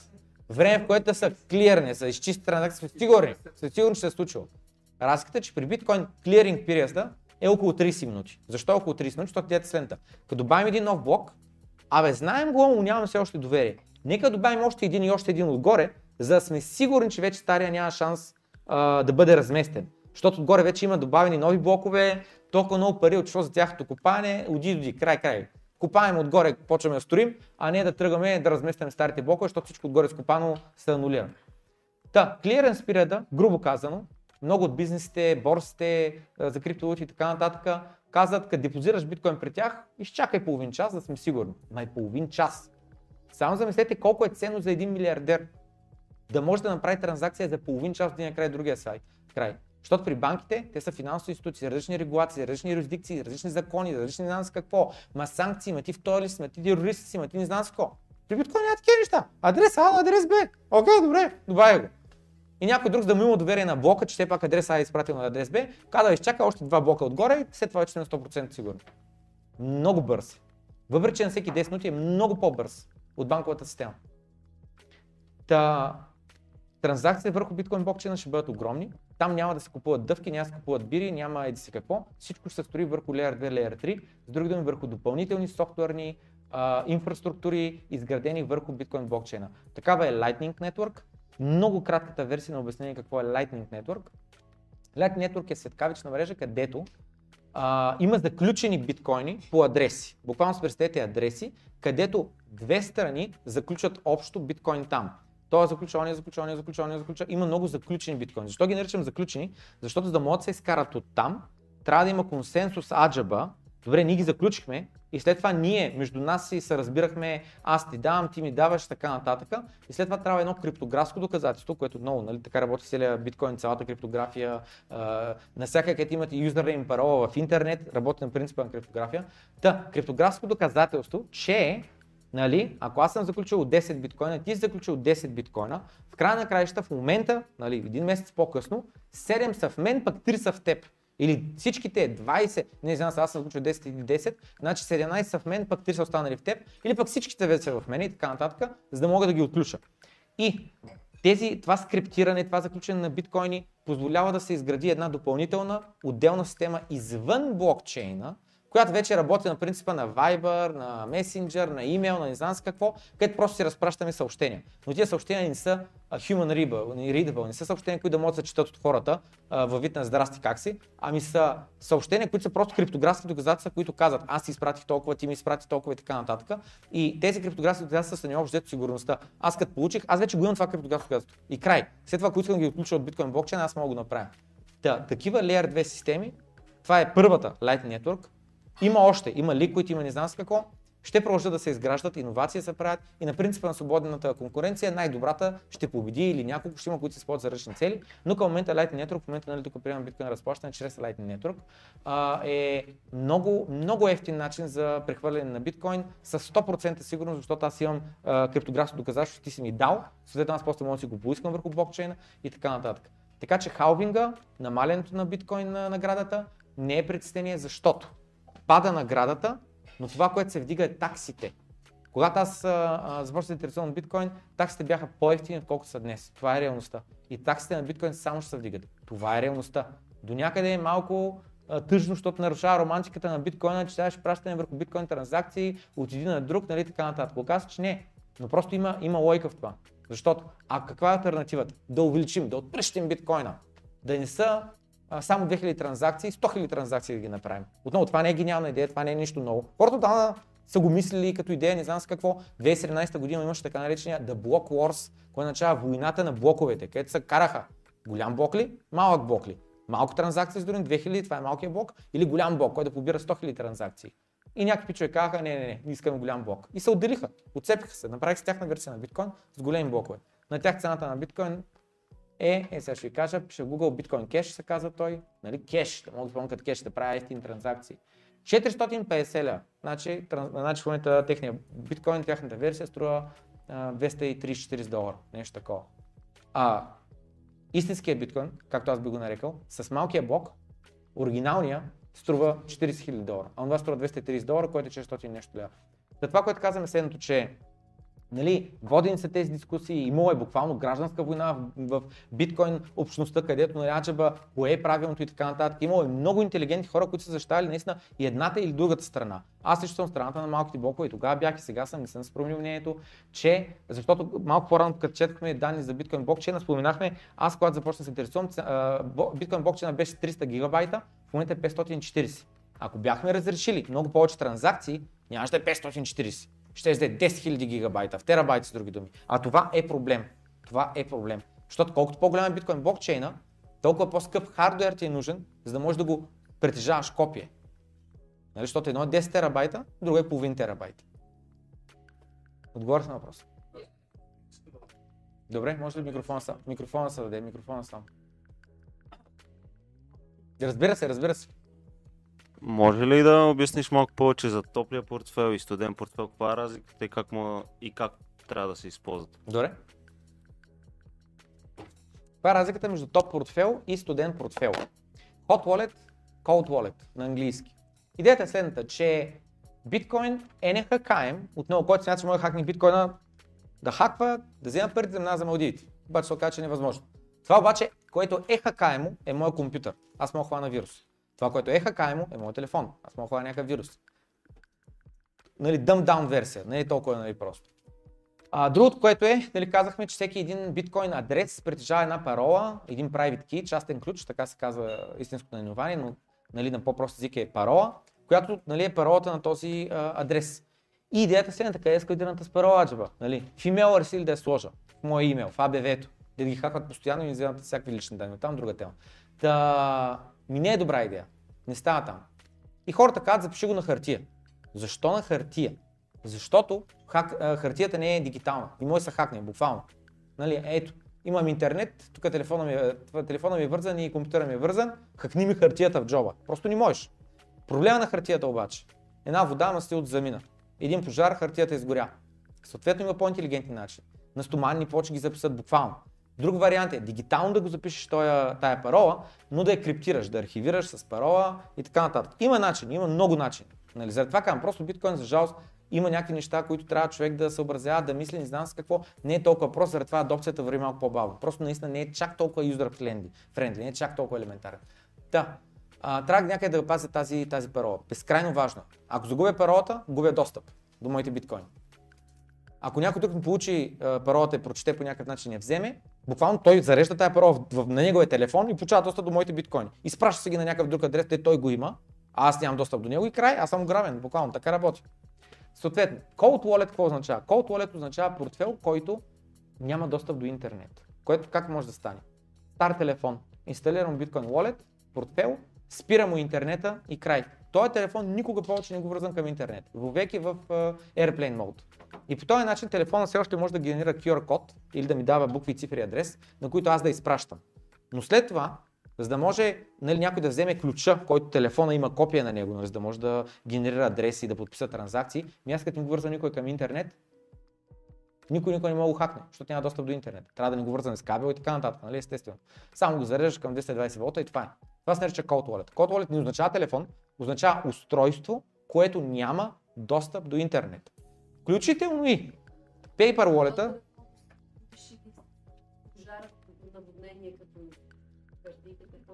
Заради това трябва да не са... Въпросът беше, нали, телефон, какво ще стане, ако той бъде унищожен по същия начин, по който може да се унищожи хартиките и така нататък. Заради това трябва да се правят копия. И заради това казвам, записат се буквално на стомани ни плочи. Сериозно са. Стомана, тежка, плоча. И върху нея се въвеждат буквите и цифрите. Нали? Малко по-просто, защото е измислен интелигентен начин как вместо да пишеш нищо от букви и цифри, се дават едни 12 или 24 на брой и 12 достатъчно думи. Думи от английски язик. Той има един списък с 2048 думи, 12 думи от тях си избираш или по-добре не ти да си ги избереш, ами да пуснеш алгоритъм, който на рандъм, на случайен принцип да ти избере 12 думи. Тия 12 думи след това на една плоча има много елементарен начин как да си ги запишеш и готово. И ти знаеш тази стоманна плоча, заравяш вкъщи под колибата на Шаро и си готов. Трябва някой да знае, че по колибата на Шаро си закопал стоманната плоча или еди си какво. Знам, че звучи брутално. Holy shit, стоманни плочи на биткоин беше водещо. Знам, разбирам. Ка, да, да, да, буквално, защото, защото е дигитално и защото ако човек да реши там 10 милиона, наистина трябва да се защити. Наистина. И трябва да защитиш хакове. Другия вариант отново има дигитални начини, много интелигентни, които за жалост сега не сменя, сменя хардуерния портфел, а, но има едни флашки. И тия флашки са хардуерни портфели. Тези флашки са single purpose device, което означава телефона ми, той има и камера, има и това, мога да инсталирам хиляди софтуери, мога видеоразговори да правя, това, това, multipurpose device, видеоигри мога да играя, не знам с какво. А тези хардуерни портфели са single purpose. Само едно нещо може да прави. Какво може да прави? Да подписва биткоин транзакции, да прави биткоин портфели. Нищо друго не може да прави. И тези хардуерни портфели, общо дето може да се разчита на тях, че въпреки, че те са дигитални, че те са с чипове, че те са вид компютър, реално са нехакаеми. И реалността е така. Отново, ако някой каза, не, не, не, аз мога хакна, аз ще му дам моя личен Ledger, така, така се казва устройство, Ledger името на бранда, а, да му го дам за 24 часа да ми ги хакне. Обаче преди да му го дам, той трябва да ми изпрати един биткоин, който е депозит. Ако не успее да ми изтегли биткоините от моя Ledger, аз задържам биткоина. Ако успее да изтегли, задържа каквото е намира в Ledger. Честна сделка. Обаче никой няма да съгласи. Не е в миналото да не е имал хакнати устройства. Имало е. Но много рядко и се оправят бъговете и край. Към момента, последните години не съм чул за хакове на Ledger устройство, физически, се вземаш устройство и буквално споявани се разпояват, пускат конкретни волтажи, не знам с какво. Буквално много тясно специализирано е това нещо да успеш да хакнеш такова а, устройство. Много голям експерт трябва да си. Малко, малцина са хората по света, които имат такива технически познания. И въпросът е, че веднъж като се открие някакъв хак, те нам бързо разберат как се случва, оправят го и приключва матч. Да. А, Cold Wallet означава wallet, който няма достъп до интернет. Ledger няма достъп до интернет. Ledger е един бранд, но има много други брандове. Cold Wallet, Seed Signer, Passport и така нататък, които са устройства, тип флашка, тип телефон, един от тях буквално е, изглежда като Nokia 669, какъвто е там, какъв е той беше този известния а, телефон модел. Та, как? 3310. Да, тухлата, ето той е с него, и тук може да чувлиш. Та, и мисля беше следната, че а, такъв дизайн има нарочно, за да е инкогнито. Хем е биткоин портфел, хем за човек, дете не е дълбоко в биткоин да е виждал такъв портфел, даже мисля, то каква Nokia носи, нали, такой, а, така нататък. Та, та има такива а, портфели, които идеята е, че те са хем дигитални а, устройства с софтуера на тях, хем обаче те буквално отказват достъп до интернет. Единственото нещо, което, което приемате команда искам да подпишеш транзакция, която да бъде да изпратиш биткоин от тук до тук. Ако съответстват данните, с други думи какви адреси това устройство може да контролира, излиза ти на екрана да потвърдиш на самия екран на устройството, а не се доверяваш на компютъра ти, който може да е хванал вирус, който те лъже, нали, екрана ти какви данни дава, защото искаш да спратиш на приятел а, биткоини и, и на твоя екран ти дава коректно информацията. Но след това, като се прати информацията до, до тази флашка, да бъде подменена от вирус и реално адреса на приятел да бъде подменен с адреса на хакера. Буквално има такива вируси, това го споменавам. Реално случай. Но флашката на нейния екран, само на нея можеш да вярваш, тя ти казва в момента изпращаш на този адрес. Това ли е адреса, на който имаше преди да изпратиш? Защото отговорът е не. Вирус, компютърът ти за преинсталация, хванал се вирус. Да. А, но въпросът е следен, че флашката идва въпрос тогава пък с флашката какво правим? Дори флашката, защото флашката правим помни ключа. Задължително просто трябва да има пет флашки имаш тогава. Пет флашки, на които си сложил ключа на пет различни локации. Не в един същия апартамент, не в едно и също място. Даваш на родителите една чичо, една леля ти, като тия флашките имат парола, пин код. Объркаш три пъти пин кода, тя се само унищожава, само изтрива си вътре паметта, за да не може някой да опитва, опитва пин кода, докато не го оцели. А, да има начин. Отново, един от най-интелигентните начини е да го запишеш на хартия, на няколко, а, да проверяваш време на време какво е състоянието на хартията, на стоманна почва по-добре. Хора буквално вземат болт и на гайки или на шайби по-скоро, на шайба, къмто болт, записва, набива думите буквичките върху шайбите и на другата страна слага една гайка на болта и той е болта е толкова дълъг, с шайби вътре и гайка е това. Знам, че примитивно и знам с какво, но това е ако търсиш максимална сигурност, да няма начин как да бъдеш хакнат, да няма начин как да бъде унищожено. Стоманата е добро, защото тя не са при нормален пожар, не се топи, не се не знам с какво. Заради това нали, хората буквално това е цяла индустрия, как запазиш ключа. Другия вариант е просто се доверяваш на някой друг. Кастодиан. Който какво означава? На някоя борса, на някоя биткоин банка, и така нататък. С времето и с традиционните банки ще предлагат биткоин в Америка, това вече е реалността. А, и там ще можете да ти складират биткоина, ако ти си нямаш доверие на себе си. В бъдеще аз ще кажа, не очаквам всеки един човек да, да кажем на теория, биткоин за вземе света, наистина всеки човек използва биткоин. Реалността е, че дори това нещо се случи, 80-90% от хората ще използват биткоин. 10 а, биткоин банки, 10-20% от хората ще използват собствени портфели, на които само те имат ключовете и техните биткоини са наистина неконфискуеми, защото никой друг няма ключа. Това е реалността. Всички останали 70, 80, 90% от хората ще са недостатъчно технически грамотни, няма да си има доверие. Буквално много хора казват, аз нямам доверие, аз не мога да се справя. И което е окей, което е окей. Тогава ще се доверят на някой друг.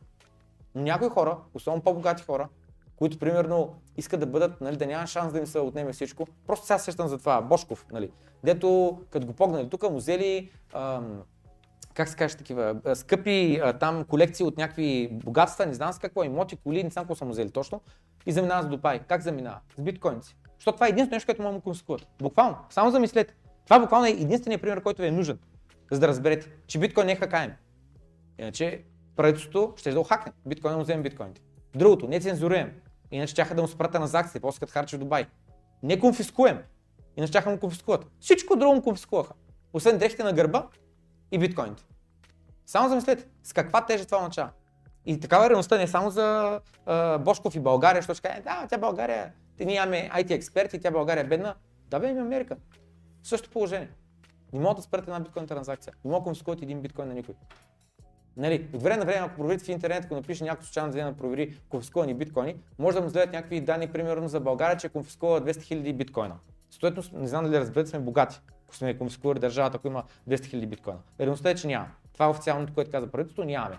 Каква е точно историята, не знам. Дали са ги конфискували, в кавички конфискували, след малко ще обясня какво имам предвид, и са ги изяли и пили, са ги разделили, или никой не са били конфискувани, не знам.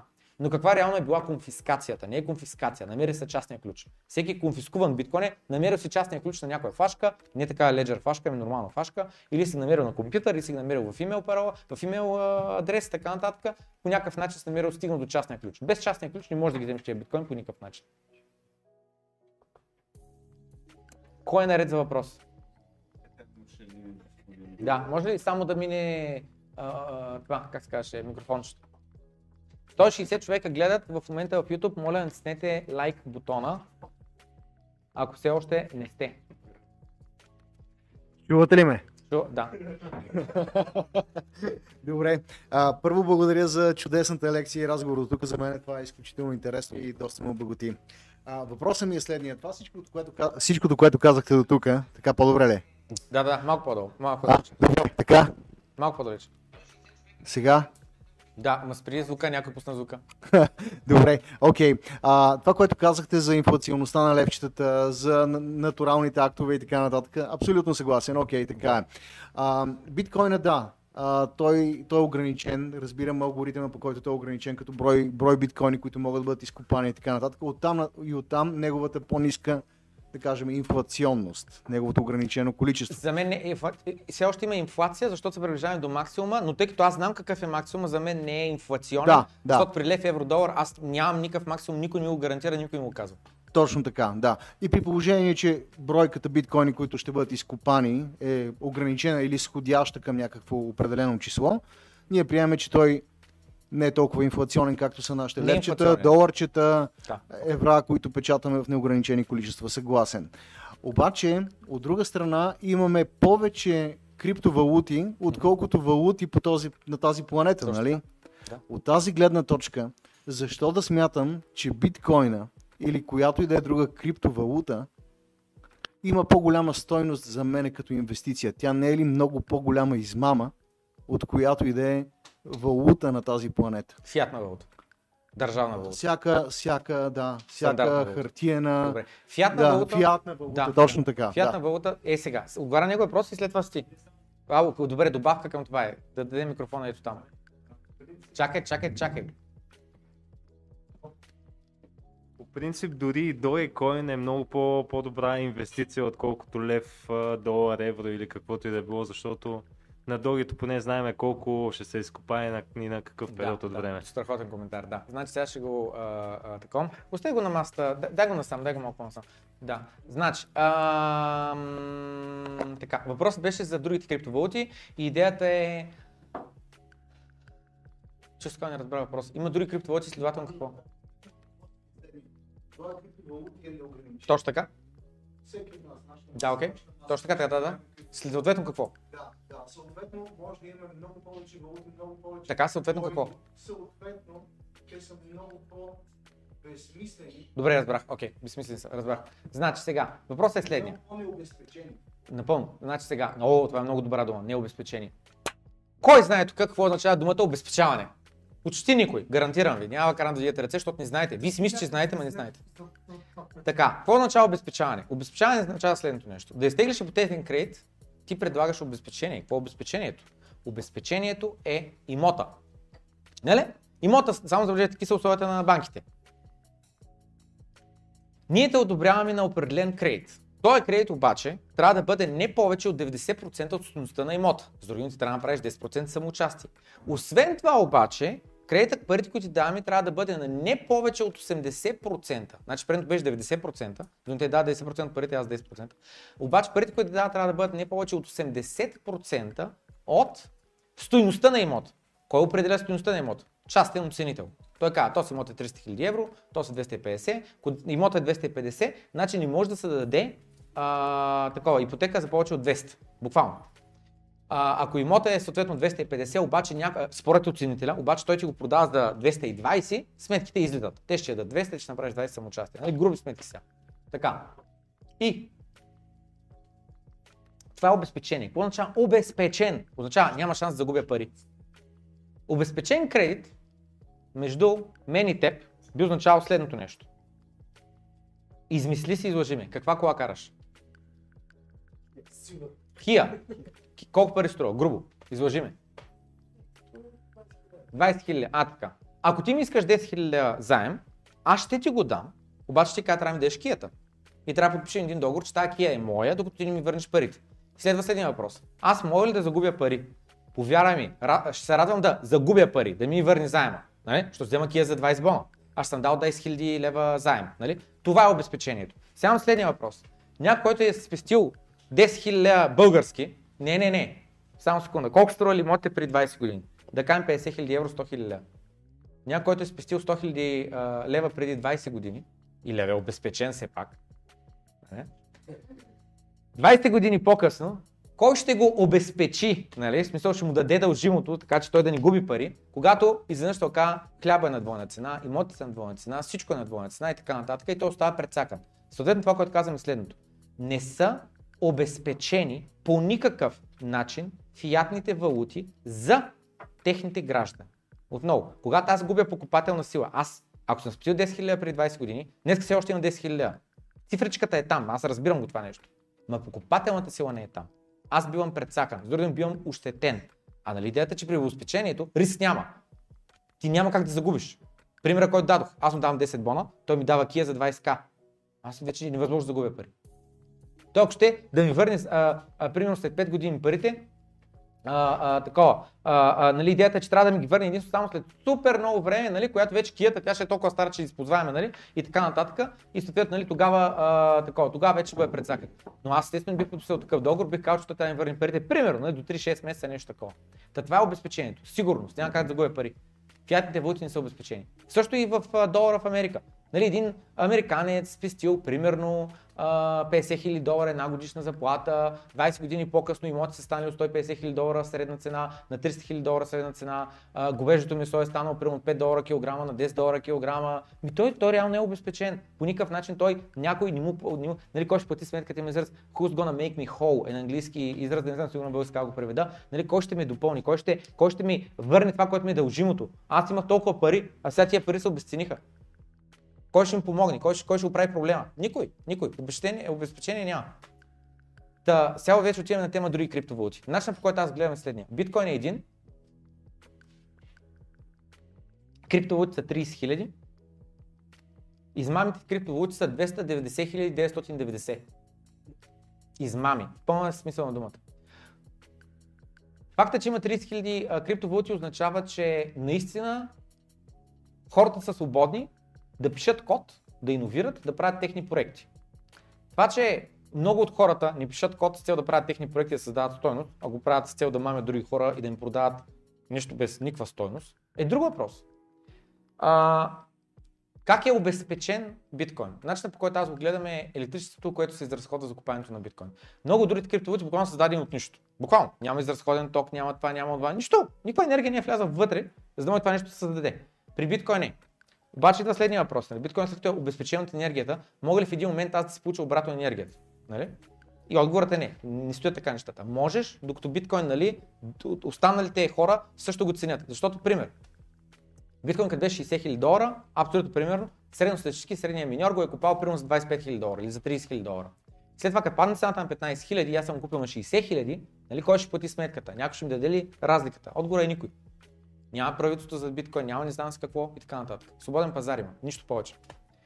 Така че и при биткоин, и при други криптовалути, а и при златото, няма обещетение. Защото, замисли, си, златото само по себе си, то също флуктуира цената. И реалността е следната. Първият ETF на злато, ох, забра... знам, че е 2000 година, не мога да се сетя каква беше цената. 200, 300, 600 долара, нещо такова. А, и стига до а, 2000 долара. През 2010 година. Ще трябва да отворя графиката на, на злато, за да ни бъркам. 10% сигурно ще така. 2010 стига 2000 долара. 2010. Сега сме 2024, 14 години по-късно, цената на злато е същата. Пак е 2000 долара, плюс-минус 100 долара. И сега въпросът е следния. Някой купил злато 2010 година, когато цените на имоти бяха наполовина, когато цените на хляба беше наполовина, цената на месото, на млякото, на яйцата, на ориза беше наполовина. Някой нали, сега ще ме обещати ли, че аз купих злато? Отговора е не. Не работи така света. Просто не работи така. Защото а, когато имаш биткоин, нали, има един такъв израз при биткоинерите, един биткоин е равен на един биткоин. Като някой пита каква ще е цената. Не бе, един биткоин е равен на един биткоин. И сега и днес, и утре, и в други така нататък. Един килограм злато, един килограм злато. Вовеки. Сега въпросът е следния. За какво ще го използваш това злато? Някои хора казват, е, ама злато, то, то е полезно. С кое е полезно? Обици мога да се направя от него. Сигурен си? Сигурен си, че мога да направиш обици. Защото аз също не мога да направя обици от злато. Вие можете да направите обици от злато. Но съм чуден по някой тук мой да лей злато. Аз не мога, човек. Все е сериозно, не мога. Някакви абсурдни такива аргументи, мамо, златен зъб мога да направя. И аз ще устата продавя колко златни зъба имаш, нали? И второ, дай да видим, ти можеш, ама наистина ти си направиш златен зъб. Нали? С другото е това, което каза, че златото е полезно на други хора, не на мен. Като с цигарите и затвора. Аз не съм пушач, ма значи мога да дам на пушача батка, нали, три цигари да набия ония, дет ме ядосва. Та цигарите са им полезни за затвора, въпреки че не съм пушач. В... Не извън затвора, златото е полезно. Дори на хората, които нито могат кабели да правят, защото има много добър проводник е злато, нито могат да правят микрочипове, защото там трябва злато, нито могат да правят зъби, нито могат да правят обици, но пак е полезно. Защо? Защото значи може да го продаде някой друг. Биткоин е същия принцип. Дори на теб да не ти е полезен, полезен, може да го продадеш на някой друг. И сега въпросът е следния. Това означава да превръща ли златото, нали, поне някой друг е полезен за нещо, а биткоин за какво точно е полезен? Яде ли са, пили са, къща ли може да се направя с него? Кому мога да направя с този биткоин аджаба? По какъв начин е полезен? Било то на някой друг. Защото мен е полезен, нали? купих на 15 000, продах на 40 и пас кефа, нали? Много полезен ми беше. На някой друг по някакъв друг начин може да му е полезен или буквално една по схема, само чакам на следващия бълг да продавам по-висока цена. И отговорът е да. Във ведението минахме през нещата, но така загатнахме ги, не знам дали стане ясно по какъв начин е полезен биткоин. Два примера ще дам. И там долу на една маса стояха двама човека, които говорихме на тема биткоин малко и двамата бяха биткоин скептици. А, особено момата нямаше никакъв биткоин, господин имаше някакъв биткоин и момата нали каза а, скептична. Аз викам, що ще я защото е дигитален. И аз сериозно, защото е дигитален. Викам, я, я се тури телефона. Facebook, Instagram имаш на телефона. Три, три, дигитални са. Няма никаква стойност тях, нали? Тя каза, не, не, аз ги ползвам. Нали, няма, дигиталните неща нямаха стойност. Тя каза, викам, добре. А, викам, ако утре трябва да платиш 100 лева, иначе ти се изтрият профилите. Готова ли си да платиш 100 лева, за да не ти се изтрият профилите в Facebook и Instagram? Тя каза ми да, важни са. Бих платил 100 лева утре, за да ни бъдат баната, за да продължавам да имам достъп. И повечето хора в стаята също имат някаква цена, някаква цифричка, до която ако трябва, за да продължавате да имате достъп, аз лично казах 1000 лева. Аз съм готов 1000 лева да платя за моя личен Facebook профил, Instagram, че толкова много ползвам. Защо? Защо ми е полезен, защо ми е ценен? Дигиталният ми Facebook профил, който даже не е мой, той е на Facebook, такива са условията на ползване, ами аз просто те ми дават доста до моя профил. Да какво, колко пари аз съм готов да дам, за да ни загубя достъп? Хиляда лева. Защо? Защото имам Facebook група, където мой профил е админ, съответно мен трябва, за да може да а, поствам до хората и така нататък, всичко това за мен има стойност. Та, и съответно аз си казах, аз знам защо скептичен на тема биткоин. И не защото е дигитален. Не е това отговора на твоя въпрос. О, на, на, на твоето начин на мислене. Буквално не я познах, не знаех името и казах. Не те познавам за първите срещаме, не ти знам името и ще кажа защо биткоин за теб няма стойност. Защото не ти е полезен. Си скептична? Защото не ти е полезен. По никакъв начин. За какво ще го използваш този биткоин? Само можеш да го купиш и после да го продадеш. Нали, по желание, на, нали, по възможност на по-висока цена. Само по такъв начин биткоин може да е полезен на нея. Но на кой, по какъв друг начин може да е полезен? Примерите, които дадох на нея е Украина, малко по-рано споменах, за имотите и така нататък. Един човек бягащ от Украина, ако има имот, почне войната, падат бомбите изведнъж имотът загубва 90% от стоеността, поне и повече. Нали? Това е реалността.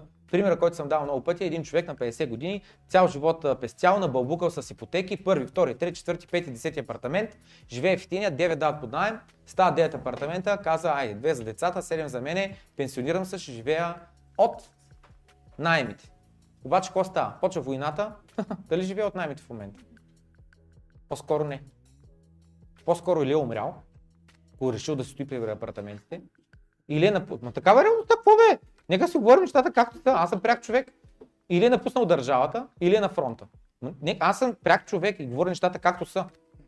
Мисля, за мен това, как да кажа, това не е тама табу. Война, умиране. Момент, момент, момент. Та биткоин по какъв начин е полезен на украинците?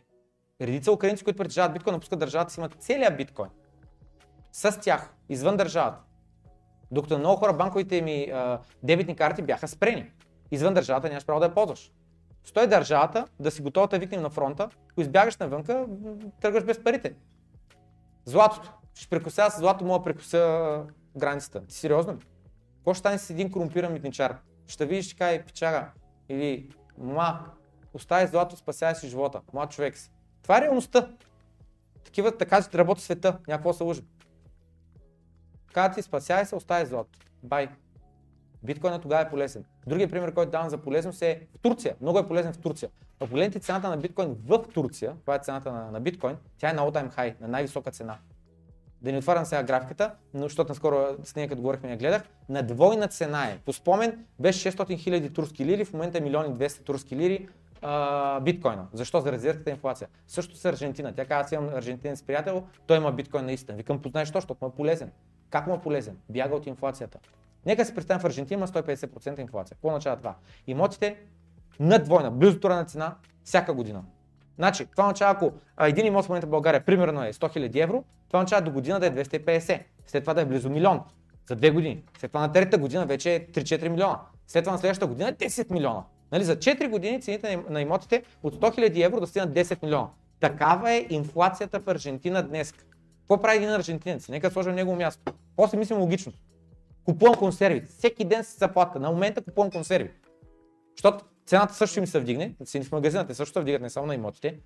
И утре няма да си купя същото количество консерви, което мога днес. Наливам парите консерви. Добре, направих 200 консерви, 500 консерви. Те ще се развалят до 2-3 години, мога да складирам още консерви. Почвам гуми на колата, не знам с какво, прозорци, чакъл. Всичко друго, но не е и това. Долари, ако мога да стигна до тях. Всичко друго. Биткоин как да не е полезен? Естествено, че е полезен. Друг пример, за кой може да е полезен, който ни казах на жената долу. А, нали, Бошко споменахме, но друг а, такъв а, е, журналист, който разследва корумпирани а, полицаи. Не полицаи, ми а, такива политици. България сещате ли се за петте най-известни журналисти, които се занимават с разследване на корупцията в България и разобличават един след друг корумпираните политици в България? Естествено, че не се сещат тези пет журналисти, защото корупция в България няма.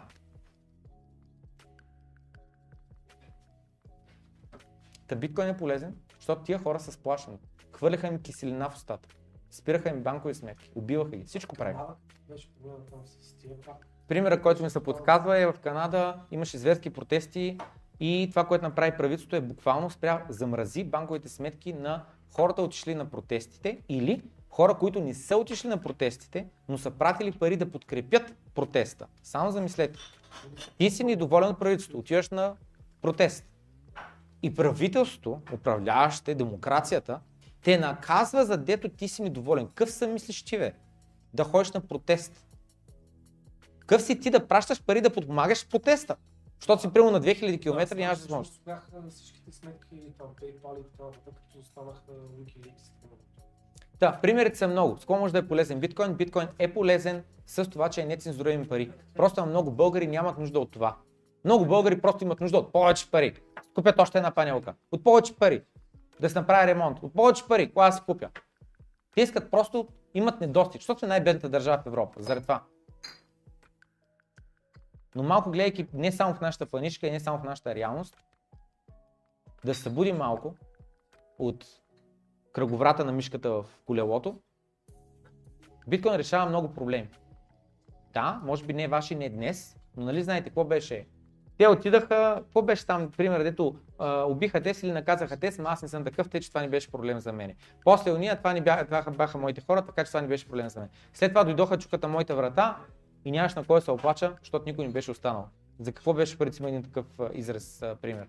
Та начинът по който аз смятам е, че биткоин като инвестиция, нали, защото говорихме за това, толкова много други криптовалути има, те са необезпечени, фиатните валути са необезпечени. Разликата е, че биткоин поне зад него стои първо, ужасно много електричество, второ, ужасно много а, екипировка за копаене, трето, това е най-голямата мрежа във вид на а, всичко.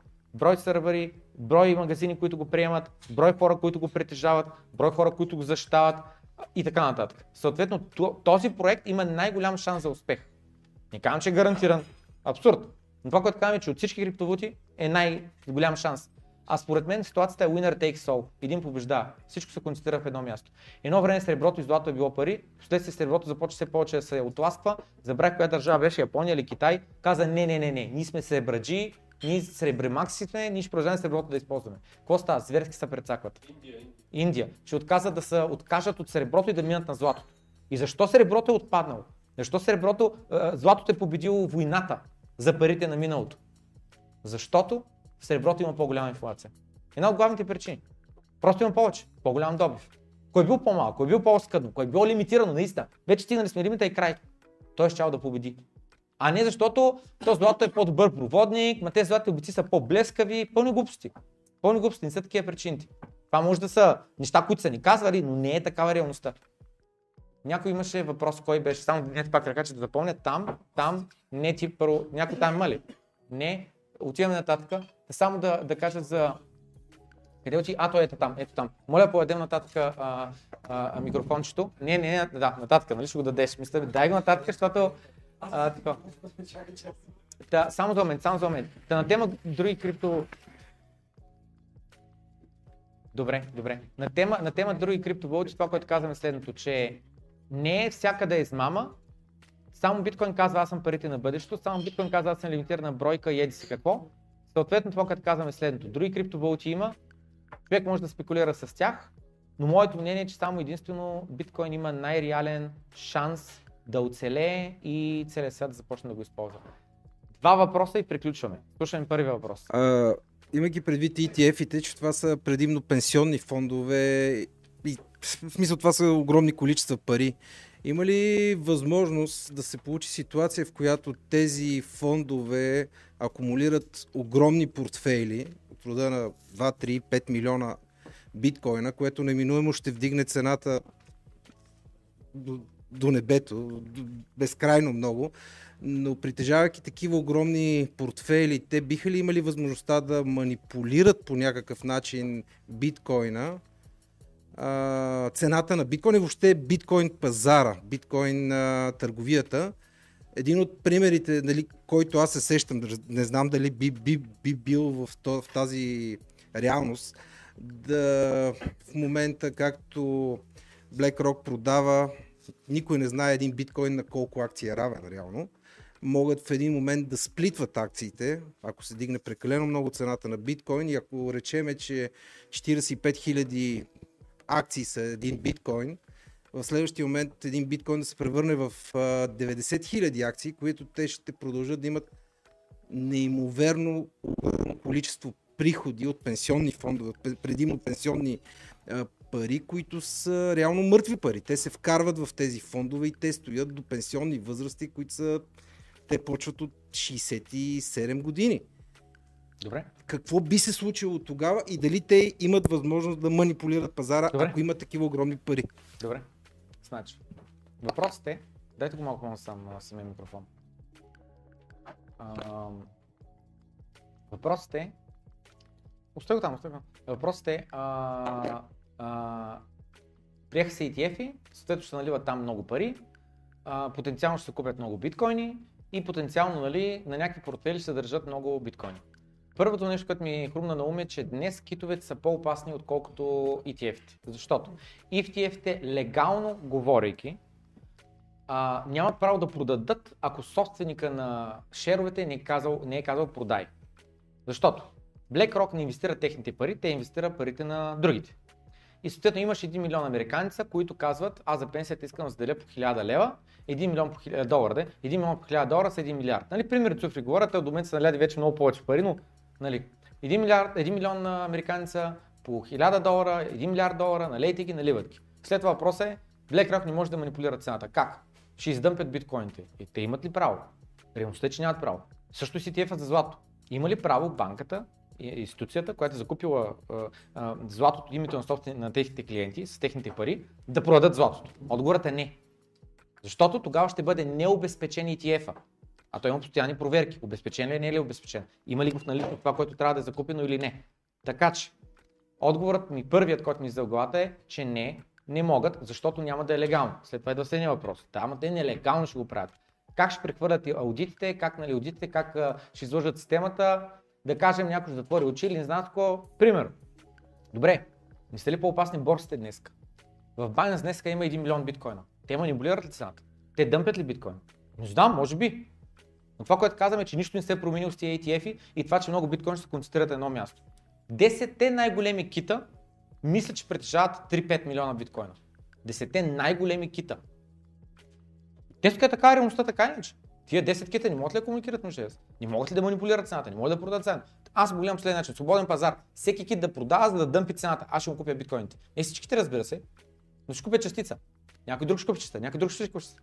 И в крайна на краща, този кит, като си издъмпи биткоините, ще може да купи обратно по-малко биткоин. Аз гледам като китове срещу пирани. Но пираните са хората, които само купуват. Аз съм от тях. Много хора не са, разбирам. За тях е оха, ма пазара, манипулации, ама това, ама онова. Разбирам, много притеснения. Разбирам. Не са нови тия притеснения. Биткоин е бил много по-концентриран преди 10 години, колкото днес. Много по-големи китове има, отколкото днес. Статистиката е, че последните 4 години от 2020 година насам количеството биткоин по борсите само пада и вече е паднало, мисля, в главата ми цифрата между 500 и 1 милион биткоина са изчезнали от борсите. Отново, пика на концентрацията според мен е минат. ETF-а няма да създаде нов пик, няма да, да концентрира повече биткоините. И отново натъртам следното нещо, че легално не, ETF, компаниите, предлагащи ETF услугата, нямат правото, правото нямат да ги продадат тия биткоини, с което да повлияят на цената. А със собствен капитал, ако решат да инвестират, да купят биткоин, да го спомпят, тяхно решение. С клиентите, те имат задължението да купят с техните пари, когато клиента им каже, да закупят биткоин. Така че за мен не, не е това по никакъв начин риск, не е нито за концентрация, нито за манипулация на цената и така нататък. Последен въпрос. Някой беше, да, ти беше. Последен въпрос. И приключваме, 10 по да. За какво стана въпрос? Добре. Добре. Последен въпрос и приключваме. Да, аз бях казал, че... И една мисля- патичка искам да изям. До не са свършили. Аз бях казал, че го мисля въпроса в движение, сега го изкристализирах, така да се каже. А, понеже е пермишленс цялата ситуация, а, имаме ли някакъв вариант а, на, какво е това, на арбитраж ли, как се казва, ако да речем нещо объркаме и понеже съм имал про- проблем с банка, плащам нещо, транзакцията 6 месеца се разследва, като някаква там незаконна и така нататък. И след 6 месеца обаче върнаха парите, така да се каже. В биткоин и блокчейна имаме ли някакъв такъв механизъм, който би могъл да... Като е да, да е някаква защита на обикновения потребител, както казваш ти, 80% са лайци и не разбират нито технологично и така нататък. Да, да, да, разбрах. Ако така. направиш грешка, то е ясно, че тя е между нас, ама има ли някакъв механизъм, Да, защото е по-напред нещата. Добре. И, и, и, и едно уточнение тук, ти дето казваш, че те не могат да манипулират цената, защото те по закон са задължени. Добре, ти инвестираш, инвестираш, ще купиш на ефтино, ма нали, все пак някога пък и трябва да ползваш плодовете на тази твоя инвестиция. Да речем, ти сега си на 30, ма на 60, примерно, на 60 ще искаш да изтеглиш тия пари, да ги ползваш поне, поне някаква част от тях. Разбира се. Тогава как ще го направиш това? Тогава ще дадеш заявката, може би, и те ще го подадат от твое име, така ли? излиза? При ETF ти говоря, така ли? Ми, примерно, да, при тях, защото Да, да, нали, по закон а, ползват, а, те там сметките трябва да са сегрегирани или как беше? Да. Да. Но- Okay. Не, защото ме, с ръката докато жестикулираш, ма едната ръка трябва да държиш. Добре, разбрали са или ти го? Разбрах, разбрах на са 100%. пина. Разбрах на 100%. Оставете само на масата микрофона, значи сега. Въпросът е следния. А... Втората част беше за това при биткоин ETF, нали, аджеба, окей, ти държиш, нали, окей, обаче а, и пираната и той, който купува и само държи, а, той не е за ETF, ами говоря просто по принцип, че има такива и въпросът е, че ти имам чувство, че не, не разбираш неговия поглед на манипулацията. Манипулацията означава следното някой, нещо. Някой, който има много биткоини, и той има ключа за тия биткоини, той има възможността да ги продаде на свободния пазар сега или едните няколко месеца. Ако това той го направи, той тежко натиска цената надолу. Ти като натиснеш тежко цената надолу, за много хора това е манипулация. За мен не е. За мен е риск. Ти се разделяш от твоите биткоини, които си имал бройката и решаваш в схемата ти, която си измислил, сега ще натисна цената, ще създам паника, други ще вземат да продават, аз ще купя от дъното пък и ще увелича биткоините. Окей, значи си предприемач. Имаш капитал, решаваш да предприемеш действия. Ево на предприемачите. Ако нямаш предприемач, нямаш да има бизнес. Ево на този предприемач, решава да се рисува капитал, с да го увеличи. Аз съм окей. Okay. Той докато продава, докато сваля цената, аз купувам. Аз се радвам на червените кендали. На 15 000 аз купувах. Някои хора ги е страх, те казват, този човек, той биткоин може да умре. Окей, okay. свободен пазар. Аз не съм с такъв начин на мислене и аз купувах. Да. Съответно, аз нямам нищо против китове, които да продават. И там идеята е, че концентрация на много биткоини, особено чужди биткоини при теб, такова нещо така че има в борсите от край време. Има ли манипулации, което означава рискуване на чуж капитал, може би дигам ръце, така ще работи света. Заради това се казва not your keys, not your coins. Докато, ти, докато а хората си държат ключовете на техните адреси, няма да има възможност за манипулации, защото няма да има някой достъп на чужди биткоини, които той да използва за собствени цели. Според регулации и законите на Съединените Американски щати, това би трябвало да е невъзможно, защото им правят проверки и защото го ги хванат, би трябвало да има огромни санкции. А първата част на въпроса какъв беше?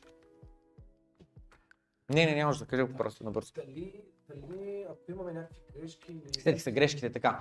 Ако изпратя, разбрах. Ако изпратя биткоин на погрешния адрес, има значение погрешния адрес на кого е? На някой ли е? Или е тотално съм бъркал адреса и е на никой? Ако е на някой, после може много, много, много да му се моля да ми върне.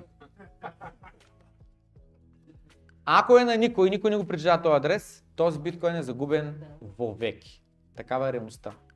Няма, както обичам се шугувам, в интернет да напишете биткоин офис телефон и след това 0700 да кажете ало биткоин нали. Няма такава възможност. Така че общо взето при биткоин са сериозни нещата, направиш грешка край.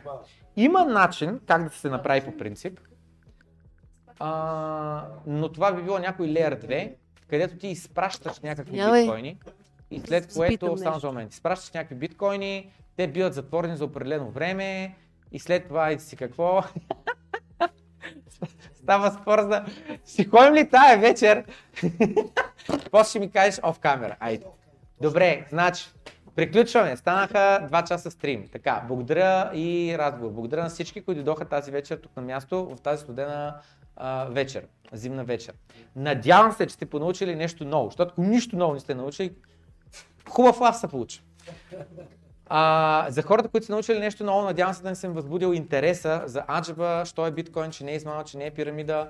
И искам да видя през защо отделен време, защо ги правите тези срещи отново. Не ги правя, защото пичо имам биткоин за продаване, покажете се, аз вземе долу и почваме да ви продавам биткоин. Не продавам биткоин. Не е така целта, не е такава идеята. Идеята отново, според мен има наистина сериозен проблем, който според мен е много важен да се реши. И според мен, ако не се говори на тази тема, никой няма да се реши. Ще се реши ли този проблем чрез гласуване? Нали? В неделя да отидем да гласуваме. Според мен този проблем не е решен. Откакто аз съм на 18 години до сега, гласувах всяка година, проблема не се реши. Според мен само лудия прави едно и също нещо и очаква различен резултат. Аз за себе си стигна за извода, че с гласуване проблеми не се решават. Знам, че ти си гербаджия. Ясно е, че ти си от продължаване промяната. Ти си от дъба, какво беше? Дъба, какво е? Пъпа дъба. Дъба, какво е? Демократична България, Демократична България. И не, не, това знам, че те са известните политически партии, за това ги А, Сидоров, какво беше? Как се каже? А така, така, знаеш, тук има от всички партии различни хора. Ясно ми е. И всички дай сега Сабин. Коя е правилната и гласуваме за нея. Само заради тези тъпунгер такъв се оправя България. Промити мозъци ми да мислим, че така ще се оправят проблемите. Това е моето мнение. Стигна до този извод след 15 години, повтаряне на едно и също, защото аз гласувах за царя. Вие за царя гласувате ли? Аз гласувах за 800 дена как ще Бахтита пунгера съм бил. Бахтита пунгера. Това го прави на себе си. Това е реалността. И аз си го признавам. Но много други хора не искат да си признаят грешката. Не искат да си признаят незнанието. Признах си грешката, признах си знанието и така продължих напред. Така че, ако ви е станало интересно, ако ви е станало любопитно, просто казвам как биткоин я я продавам, сега малко тъпо, ама дойма наистина едни книги. Много ценни са, какво е биткоин, стандарта биткоин се казва книгата, обяснява много добре какво са парите и така какво е биткоин. И другото е цената на бъдещето, което просто обяснява. Нормалното е цените да падат, ние се вдигат на въпроса защо, защото постоянно мислим по по-интелигентен начин как да произвеждаме нещата, следно цените трябва да падат, а ние се вдигат. Това е нормалното. Благодаря за времето време, лека вечер желая и до скоро срещи.